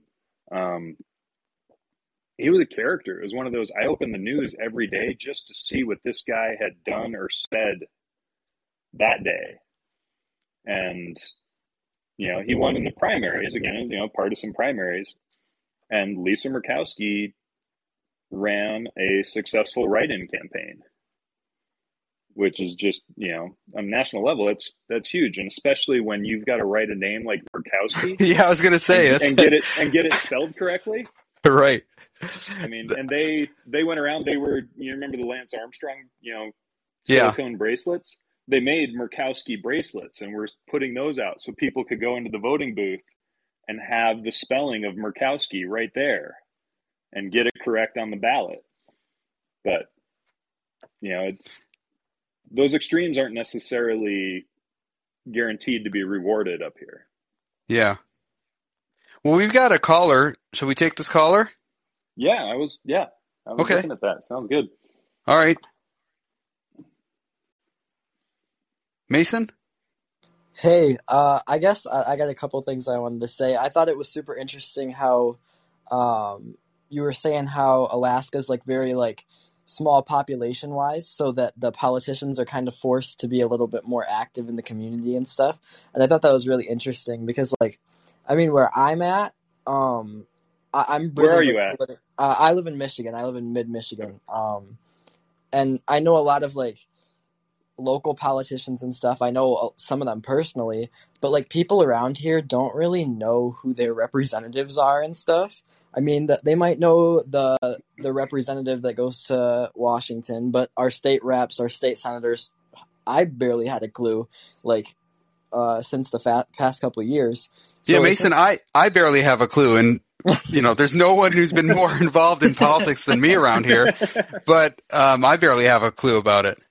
Yeah, it, like uh, it's crazy. Like people are like, "Who's the mayor?" I'm like, "We've had the same mayor for 20 years. How do you not know who the mayor is?" it, I don't know. It's crazy to me. Like I'll be talking about somebody, like, "Who's that?" Oh, that's our state rep. Uh, it, it's crazy to me that some people just like don't get that, and I think that that's something that I wish was like. I wish our people were more active. I wish our people were going door to door, but they they show up for a photo op every once in a while, um, and then like more recently um, we had a situation where my city was like a long time like Democratic city, and then Trump came along and did his magic, and then here we are now. Our county went to Trump two times and went from going to Obama twice. So the Michigan Democratic Party was like, like they were shocked. They were like, "How could this happen?" And so they ended up uh, putting all this money into this race, but like nobody knew the guy. The Republican, he talked about real policies. Um, and then he also just knew everybody. He knew people. He would say hi to you at the grocery store. He would talk to you. Even if he knew that you disagree with him, he'd try to find some common ground. And that's how he won. And now we have a Republican state rep, and it was one of the only flips um, in the 2020 election cycle. So I just think it's really interesting that, like, somewhere like that, you have, like, a lot of, like, uh, active politicians, and here we just don't see that very much. Yeah. Thanks, Mason. Yeah, of course. Yeah. I mean, Justin, when you were in office, I mean, you were hitting the parade circuit, right? Yeah, definitely. I I mean, I always got compliments on how active I was in the community, going hitting the doors, hitting the parades. Um, hitting the parades was especially difficult because they would often run parades simultaneous. Like you'd be in you'd have one community that has a parade, another community's got a parade at the same time, or just half an hour apart. So we had we had some pretty um, elaborate plans to get me from one place to the next. I'd have to have a car waiting at the end of the parade, and then I'd be rushed to the next parade where I'd get there right when the parade is starting to move, but we'd be at the back of it. So It was. So um, did you did you get invited to the parades, or did you have to ask to be Well- a part of the parade? Typically elected officials are asked to join the parades uh, for a lot of the communities where they'll get a request you know if you want to be a part of this parade we'd love to have you. But a lot of people skip these things or they don't know how to dress in them either. Like i remember early on um, when i was running for congress i would show up at the parades dressed like a normal human being wearing shorts and you know a polo shirt or something but short sleeves Yeah. yeah, I'm just I'm walking in a parade. It's hot outside. We're talking about Yeah. Independence Day. Um, that's how you dress. And the other candidates for office would be dressed in like five piece suits. And I'm like, this is not working. You're not you're not winning over the voters with your five piece Yeah. suit. Like like nobody believes that you are interested in them dressed like that. And the other thing they would do consistently that I changed and uh, revolutionized, I think, in this area at least, was going and shaking hands of people on the sides of the parade route, which would seem common sense if you're running for office. Right. But shaking babies would- and kissing hands. You wouldn't believe how many candidates just sit in a car or walk straight down the middle and they wave at people and that's it. But like people want to see you, they want to talk to you. Um, so Well, that's Yeah, that's authentic connection, and pe- that that resonates with people. Yeah, I you know I had a good time doing that. That's actually one of the things I miss um, about the job is getting out and, and meeting people, talking to people, shaking hands, the the one on one interactions, those kinds of things. Um, whereas a lot of politicians do try to keep their distance from from the Mhm. public, which is really strange to me. Like these are the people you represent, and you're also trying to get them to vote for you. So I don't know. I can't relate to it, but yeah. Well, I, We've I actually yeah. had a, I had a, Sure. had a question for you that occurred to me the other day. So when you know when you were like, oh, you should you know you should run for Don Young's seat, and I yeah. you know I dismissed it because I really enjoy what I do, but then I started thinking about it, and I was like, well, what like what would that look like for me? Like, say I I ran and happened to win, and I know it's a special election, so it's a shorter term, but like what what would my life look like if I won that election in June and became, you know, Alaska's representative in Congress in Congress? Well, Like first, first of all, you'd have the best advisor of all time in me. so, I know that that was that was going to be one of my conditions on like, all right, I will run for Congress, but I need you on board. 100%. yeah. Oh, I'd be 100% on board. All right. you Um, need to get up here regardless of whether you're my my chief of staff It's a it's a long trip, but I I I will definitely try to make it happen in my lifetime. Uh, but it is a long trip. Um, but you know, I think that look when you're running for office and um, you get elected to office, it's about representing the people and someone like you who is authentic, I think is precisely what we need. I, I don't care as much about the ideology because what I've seen in practice is that people discard their ideology as soon as they get there. Mm-hmm. I'm I want- to do that. Yeah, people are people are. I'm not advising you to. I think ideology. I think ideology is a good thing. I think it's good for people to have principles. It's good for people to have ideas that they come with. Um, but what ends up happening is so many people who tell you they have principles, tell you they have an ideology, they get there and they, they discard it immediately. So I'm much more concerned about having people who are genuine human beings who care about other people, who will respect the role they have, who will um, be humble about it, and really work to represent everyone in their community. Uh, I want them to have, of course, a principled ideology. I'd love for them to be libertarian. I'd love for them to uphold the Constitution 100%. But I've just found consistently that that's not in the cards for the vast majority of them. And sometimes the best you can ask for is someone who just goes there and and does what they say they'll do. They're honest. They're respectful. So you and I could have differences of of political philosophy or ideology, and I'd be happy to still support you if you're someone Mhm. I I respect and admire. So, you know, I think it's just about going there and and doing your thing on behalf of everyone. Yeah. You know, being there for everyone. Like, like day one, I fly to DC. Like, am I sleeping on the floor in my office? Do they have a if you want to, they have a like they have like a new congressman house Airbnb for me? you know, what am I? It's kind What of I looking? I mean, what am I looking at? Is there an orientation? there is an orientation. It's kind of funny. Okay. Um, what they do is they kick out the old congressman and they let Well, the new that's already been congressman come. in Yeah, case. it's it's kind of um, yeah. In this case, in your case, it's it's it's been taken care of. But what ends up happening is if you are a retiring congressman, they're already telling you like, hey, get out of here by November. Like they're they don't want you sticking around. Your term goes um till the beginning of January actually, but Right. they're kicking you out already by November, and it's a really like um sort of So you send all the classified documents to Mar-a-Lago or wherever you I- that's right, you yeah. reside when you leave. Yeah, it's a really shaming experience where you're just, hey, you can have this um, little cubicle somewhere. Your whole office gets one little cubicle. We have to make way for the new members of Congress, so you just got to get out of here. Um, it's it's like a don't let the door hit you on the way out sort of situation, and and so the new members of Congress are the ones who get treated um, like kings. You know, you'll come in there, Yeah. they'll they'll have a nice orientation for you. You'll get a nice office. You'll set it all up. Um, and if you want to sleep in your office, you can sleep in your office. I, I think that uh, you should get your own place because when you sleep in your office, you're basically sleeping there rent free on behalf of um, taxpayers. You know, taxpayers are paying for your housing essentially. Um, but But, well, it's already paid for. I mean, it doesn't cost. Oh them yeah, but you're you're using more electricity. You're using their Okay. cable TV. You're using the. I mean, yeah, of course, there's overhead costs. You know, things are already paid for in many ways, but you're certainly using more water and, and all that because there's they're Yeah. showering there too. Yeah. So, um, well, I'll have you, but you book me a, a nice hotel room somewhere. That sounds good. I go, th- I go through orientation.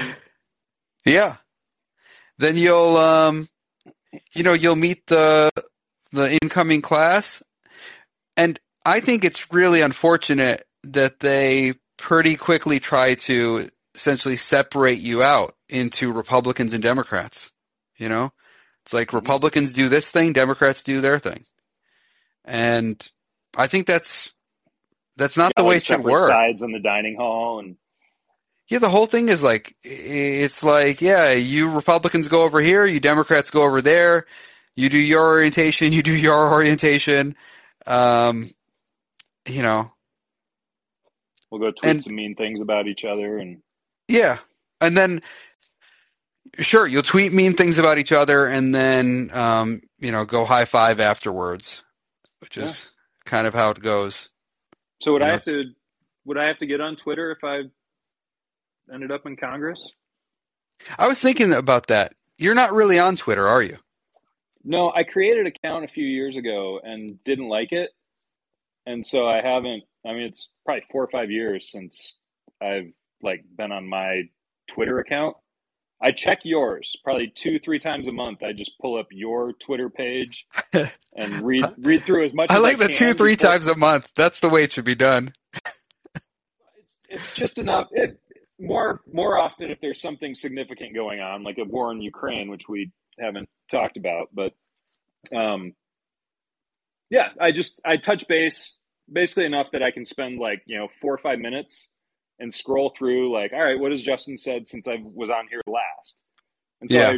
I, I pay attention. I read everything you you post. I'm not logged in, so I can't comment or Right. what what is it likes or thumbs up, whatever they do on Twitter.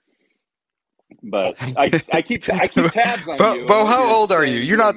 You're the same age as me. So But that's I. I just don't use that platform. I know. what- yeah. I've got my Facebook and my Instagram. I I'm not not fluent in Twitter. Um, but yeah, I Oh, I think my Your head, your uh, all right headphones dying. Earbud just died. Can you hear me? Yeah, I can still hear you. You can switch over to the um the phone. Just use it as a speakerphone. All right. You don't have to put it up to All your. right. Well, I'm. Hold on. Let's see. Do one earbud at a time. Just, oh, Just use the. You can just use the speakerphone follow too. Steve. All right. Just uh, just take your earbuds All out and uh, turn them off. Nope, we're good. I just I do one earbud at a time. I get twice the battery life. Okay. Let's go back. efficient eh, congressperson I would be. Um, Mason maybe has a follow up. I'll I'll put Mason back on. Mason, I did say he had, he had a couple of things. Okay, I'm try- I'm gonna try to make this quick. So basically, I'm I'm curious, and I'm gonna get to my question in a second. But first, I wanna here's my pitch. Okay, so this is how, like my plan, my personal plan. I still got a lot of time. I'm only 15, but I want to eventually get to be like an independent politician that gets elected to something like that. That's not just a, a state rep or whatever who actually goes further than that. So I'm curious. First things first, uh, I'll turn 18 in 2024. We have a school board election that year. I'm going to run for school board. Um, the idea behind that is like school board is a, a it's a nonpartisan um, position. It's pretty much um, it's almost like the same size as our state house district, so it's like the same same constituency. So then, if you get elected to that, in the meantime, while I'm on the school board or whatnot, what I want to do is I want to work to pass ballot initiatives in the state that get ranked choice voting passed. They get rid of um, straight ticket voting, um, so that it makes it a little bit easier for somebody who's an independent to get elected. And then from there, we'll see what happens. But anyway, I guess my question is, like, I, I clicked it the second you said it, but you were like, well, the the Republicans, Democrats have their own orientations for Congress, right? So, like, what happens to somebody who's an independent that goes to Congress? That's what I'm curious about. So, in most cases, people who are not affiliated with Republicans or Democrats still caucus with. They don't they don't go to Congress, right? Well, they, they Yeah. generally, first of all, yeah, Bo is right that they generally don't go to Congress. But what ends up happening for those rare independents who get elected, an example might be Bernie Sanders or um, Angus King, is that they pick one of the parties and they caucus with that party. So those two caucus with the Democratic Party. I was a unique situation when I left the Republican Party. I uh, did not want to caucus with either of the parties, And neither of That them is- wanted you. and neither of them wanted me anyways. But that was highly irregular. In other words, it's not something that happens very often, um, if at all. I'm not sure it's happened previously. I, I just don't know um, any of the history of that. But I do know there was an expectation that I would caucus with one of the parties. And the reason that people caucus with the parties is because the committee system is actually designed around these two major parties, believe it or not.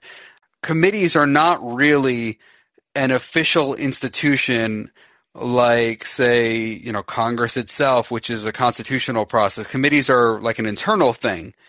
And the parties have designated themselves as the entities that will select who is on the committees. So if you're not in the Republican Party or the Democratic Party, you are not getting a committee assignment. They're not going to give you one. So you have to caucus with one of the two if you're going to get a committee assignment. Um, obviously, if there were enough independent or third party candidates, something would break. They'd have to change it maybe. But in my circumstance, they weren't changing anything. And so I ended up with no committee assignments, which I was fine with. Um, and everyone should know that the committees don't really do anything anyways. It's just more political theater for everyone at home. It's it's all uh, preordained. Um, there, it's even scripted. The stuff you see on TV, you think it's spontaneous. Oh, so and so came out with a spontaneous statement. It's it's scripted in advance. Um, at least I can speak for how it works in the house. People are getting scripts. They're not even writing them. They don't even know what they're saying half the time. So It's like The Bachelor. It's the Yeah. appearance of spontaneous, but there's Yeah, it there's a is. script in the background. it is much like um, some kind of scripted TV show where you're seeing the trial run in real time. The, the rehearsal is the whole product. There's no because they're not practicing it in advance. It's just, hey, Representative so and so, can you read this? And then they read it. They don't even know what it says, which is why you'll sometimes see them stumbling over words that allegedly they wrote or not understanding the questions that they are asking at the end. Or uh, it's also the reason why they often will speak for four minutes and 50 seconds and then they'll ask a question at the very end because they don't actually want to get into a back and forth with the witness because they don't know anything. So they just want to leave it on a question and then have it either timed out where they can't go into a back and forth or um, in a you know at most Wait, are you the saying wit- Ted Cruz didn't read those books that he was asking about? I can't speak for Ted Cruz specifically, but but I can say I've been in committees and I know what they're doing. Um, they're just handed scripts. So my point is, you can get a committee assignment if you're a Republican or Democrat, or you if you caucus with them. You don't get one if you don't, and uh, the committee assignments are pretty much worthless anyways. But they don't want you to know that because they want voters to believe that they are doing things. Mhm. Right? If if someone is on a committee and they're giving this elaborate speech, do they really want voters at home to know that first they didn't write the speech, second they don't even understand their own speech, third it's all meaningless and they're not getting anything out of it, like nothing's happening. Here it's just like uh it's a script they're reading and nothing's actually coming out of this. They don't want people to know that. They want people to think that they are brilliant and magical and they can you know they can do all things for their constituents.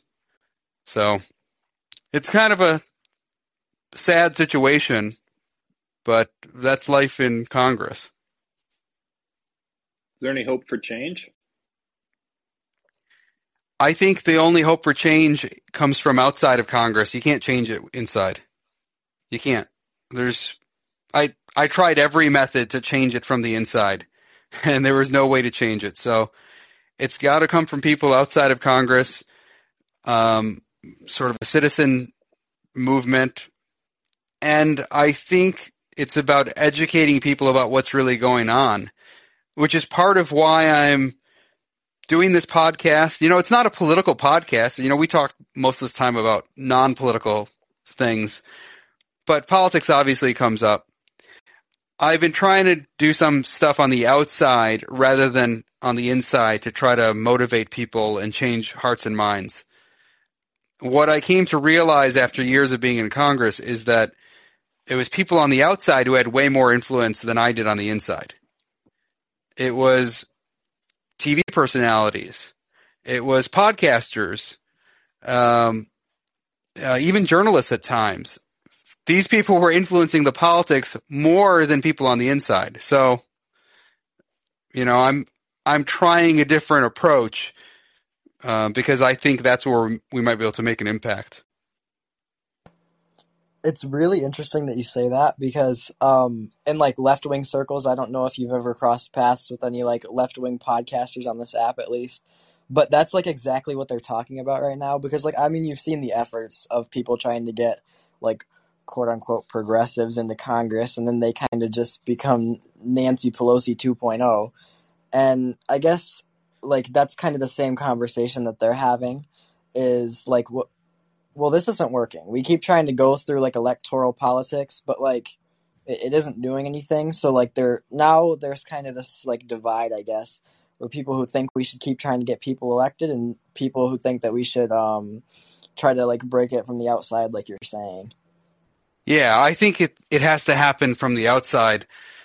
Not because I don't think Congress itself can be useful as a tool. I mean, I support our system of government when it's working properly. If it were working the way it's intended to work, where you have a legislative branch that legislates, an executive branch that executes the laws, and a judicial branch that is deciding cases, well, that's great. If you follow the Constitution, you follow our system of governance, I'm for that. The problem is it doesn't work that way. And we need to make sure people on the outside, people at home who are voting, understand that it doesn't work the way they they might think it works.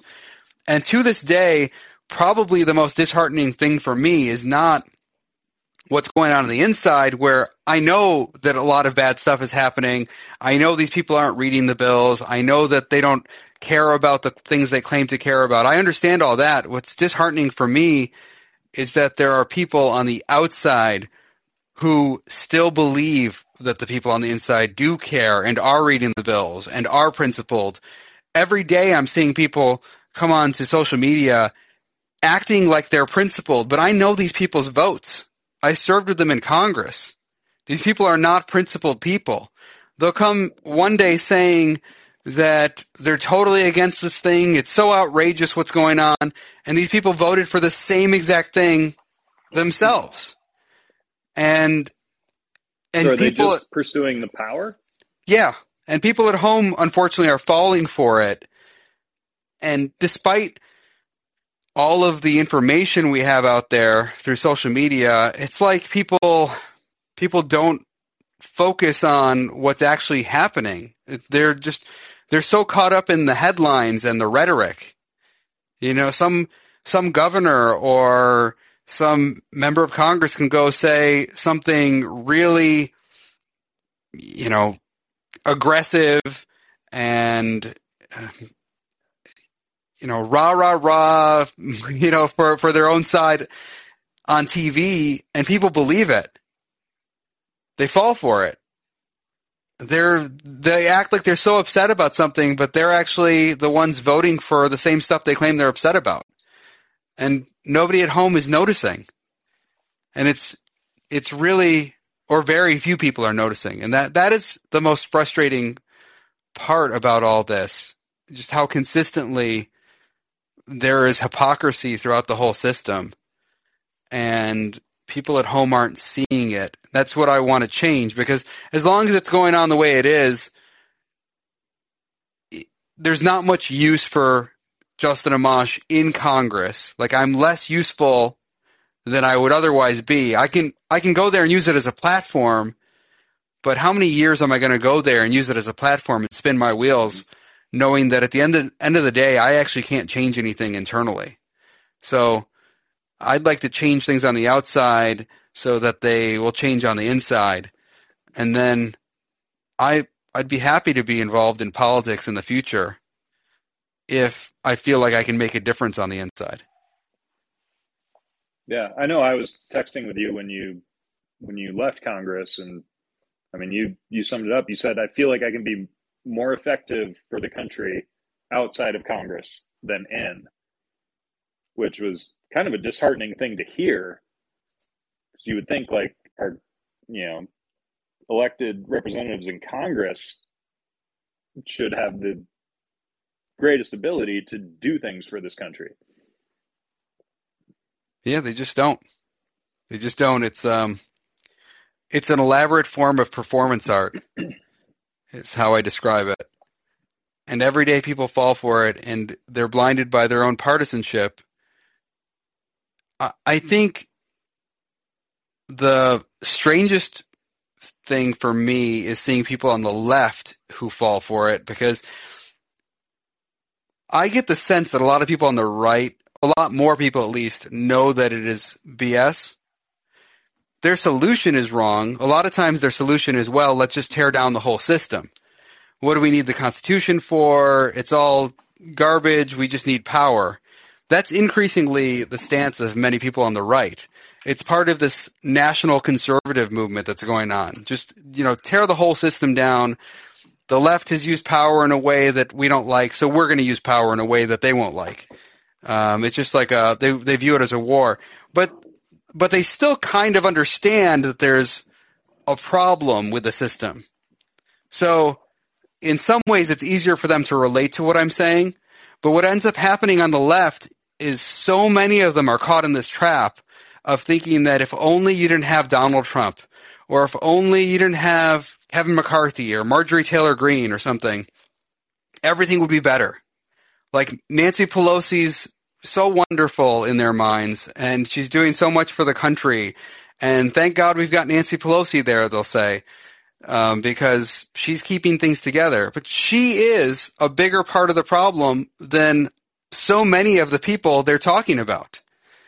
She's a bigger, like, who's a bigger problem in actual real terms? Nancy Pelosi or Marjorie Taylor Greene? For sure, Nancy Pelosi is a bigger problem. And I'm not saying this in a partisan way. I also think Speaker Ryan is a much bigger problem, or Speaker Boehner. And certainly Kevin McCarthy is a much bigger problem than Marjorie Taylor Greene. So we have to think about who is causing all of this disruption, who actually has power in the system. It's very few people at the top who have power. And the rest of the people are just performers. Like, you can be upset about Marjorie Taylor Greene, but she's just a performer in the show. She's not directing the whole thing. You gotta, you gotta look at the top of this production. And you've got to change the system there at the top. Um, and and I just guess it's disheartening to me that I see so many people on the left who will see systemic injustices everywhere, and rightly so. But then when they see Congress, they don't think that there's a systemic problem. They think it's just a few bad apples. If we just got rid of those few bad apples, everything would work perfectly. When actually there is a systemic problem there. and and I'm just trying to get them to see that the same systemic injustices they see going on in other parts of society are happening right there in our government. It's systemic.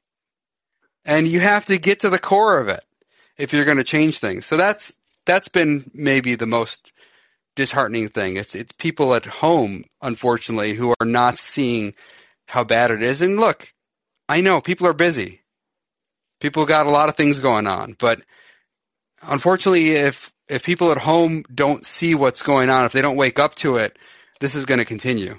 It only goes on because nobody at home is upset about it. You know, there are very few are upset about it in a real sense. I mean, a real sense where they won't vote for it to continue.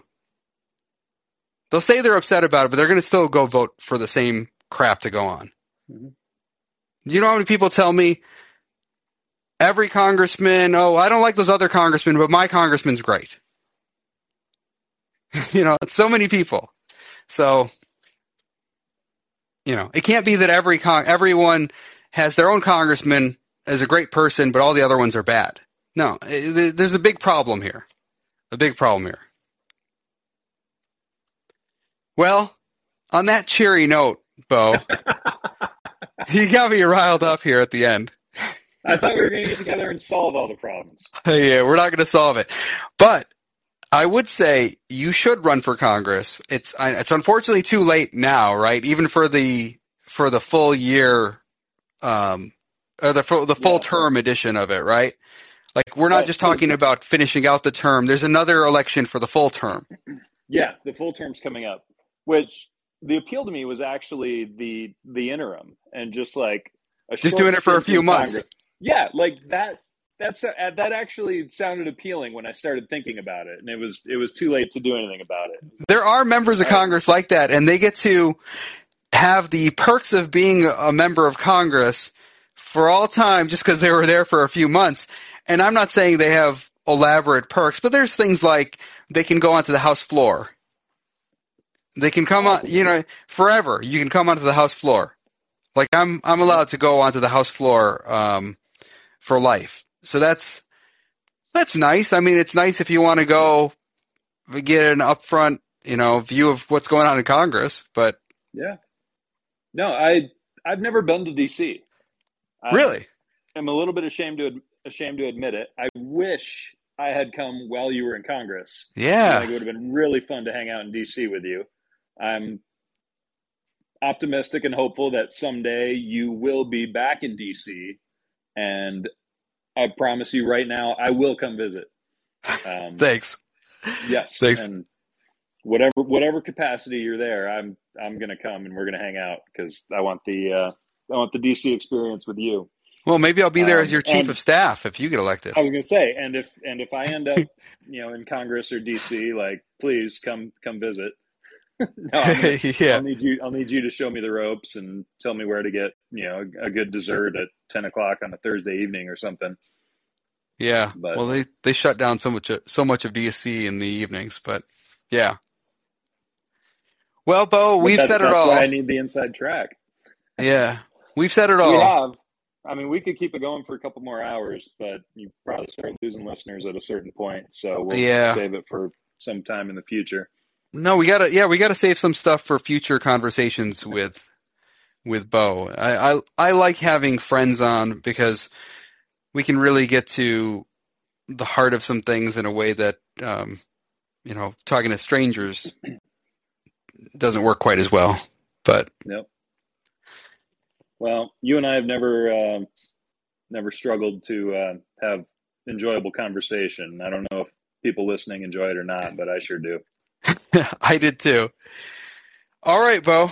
I'll see you again soon. Um, Yeah. check out my tw- check out my Twitter. Uh, what do you say? Twice or three times a month? Is that, that yeah, what you said yeah, you two, three times a month. Yeah. Yeah. Oh yeah. Check it out I every just- once I in a while. I just keep tabs on you. Like, yeah. what, what's Justin saying? I'm on Instagram too, but the only thing I post there is um, pictures that I took. Yeah, and Those even are all- those, I mean, those are only those aren't even two, three times a month. Yeah, I don't update it enough, but those are the my Instagram is exclusively for pictures I took with my iPhone. Like I don't even use any other device. It's just if you want to see pictures I took with my iPhone, here's where I post some of them. Right. Uh, that's what I like. another account where you post like the memes you found humorous that day. Yeah, I just, I, like, I probably should do just that. dump dump like six Yeah, or eight a- memes at a time. Just some yeah. kind of like meme dump account. Yeah, no, like that's you know that's your sense of humor and that's that's you and you know you you share that with the people and I think it'd be appreciated. Well, maybe someday. I got a lot of ideas, but I I can't uh, implement them all. All right, well, you start another Instagram account, I'll follow it, Thanks, Bo. even if I don't follow you on Twitter. yeah. Well, it was a good one. Enjoy talking to you. Yeah, I'm gonna go skiing. Enjoy your evening. All right. You too. Take care. All right, See ya. see ya.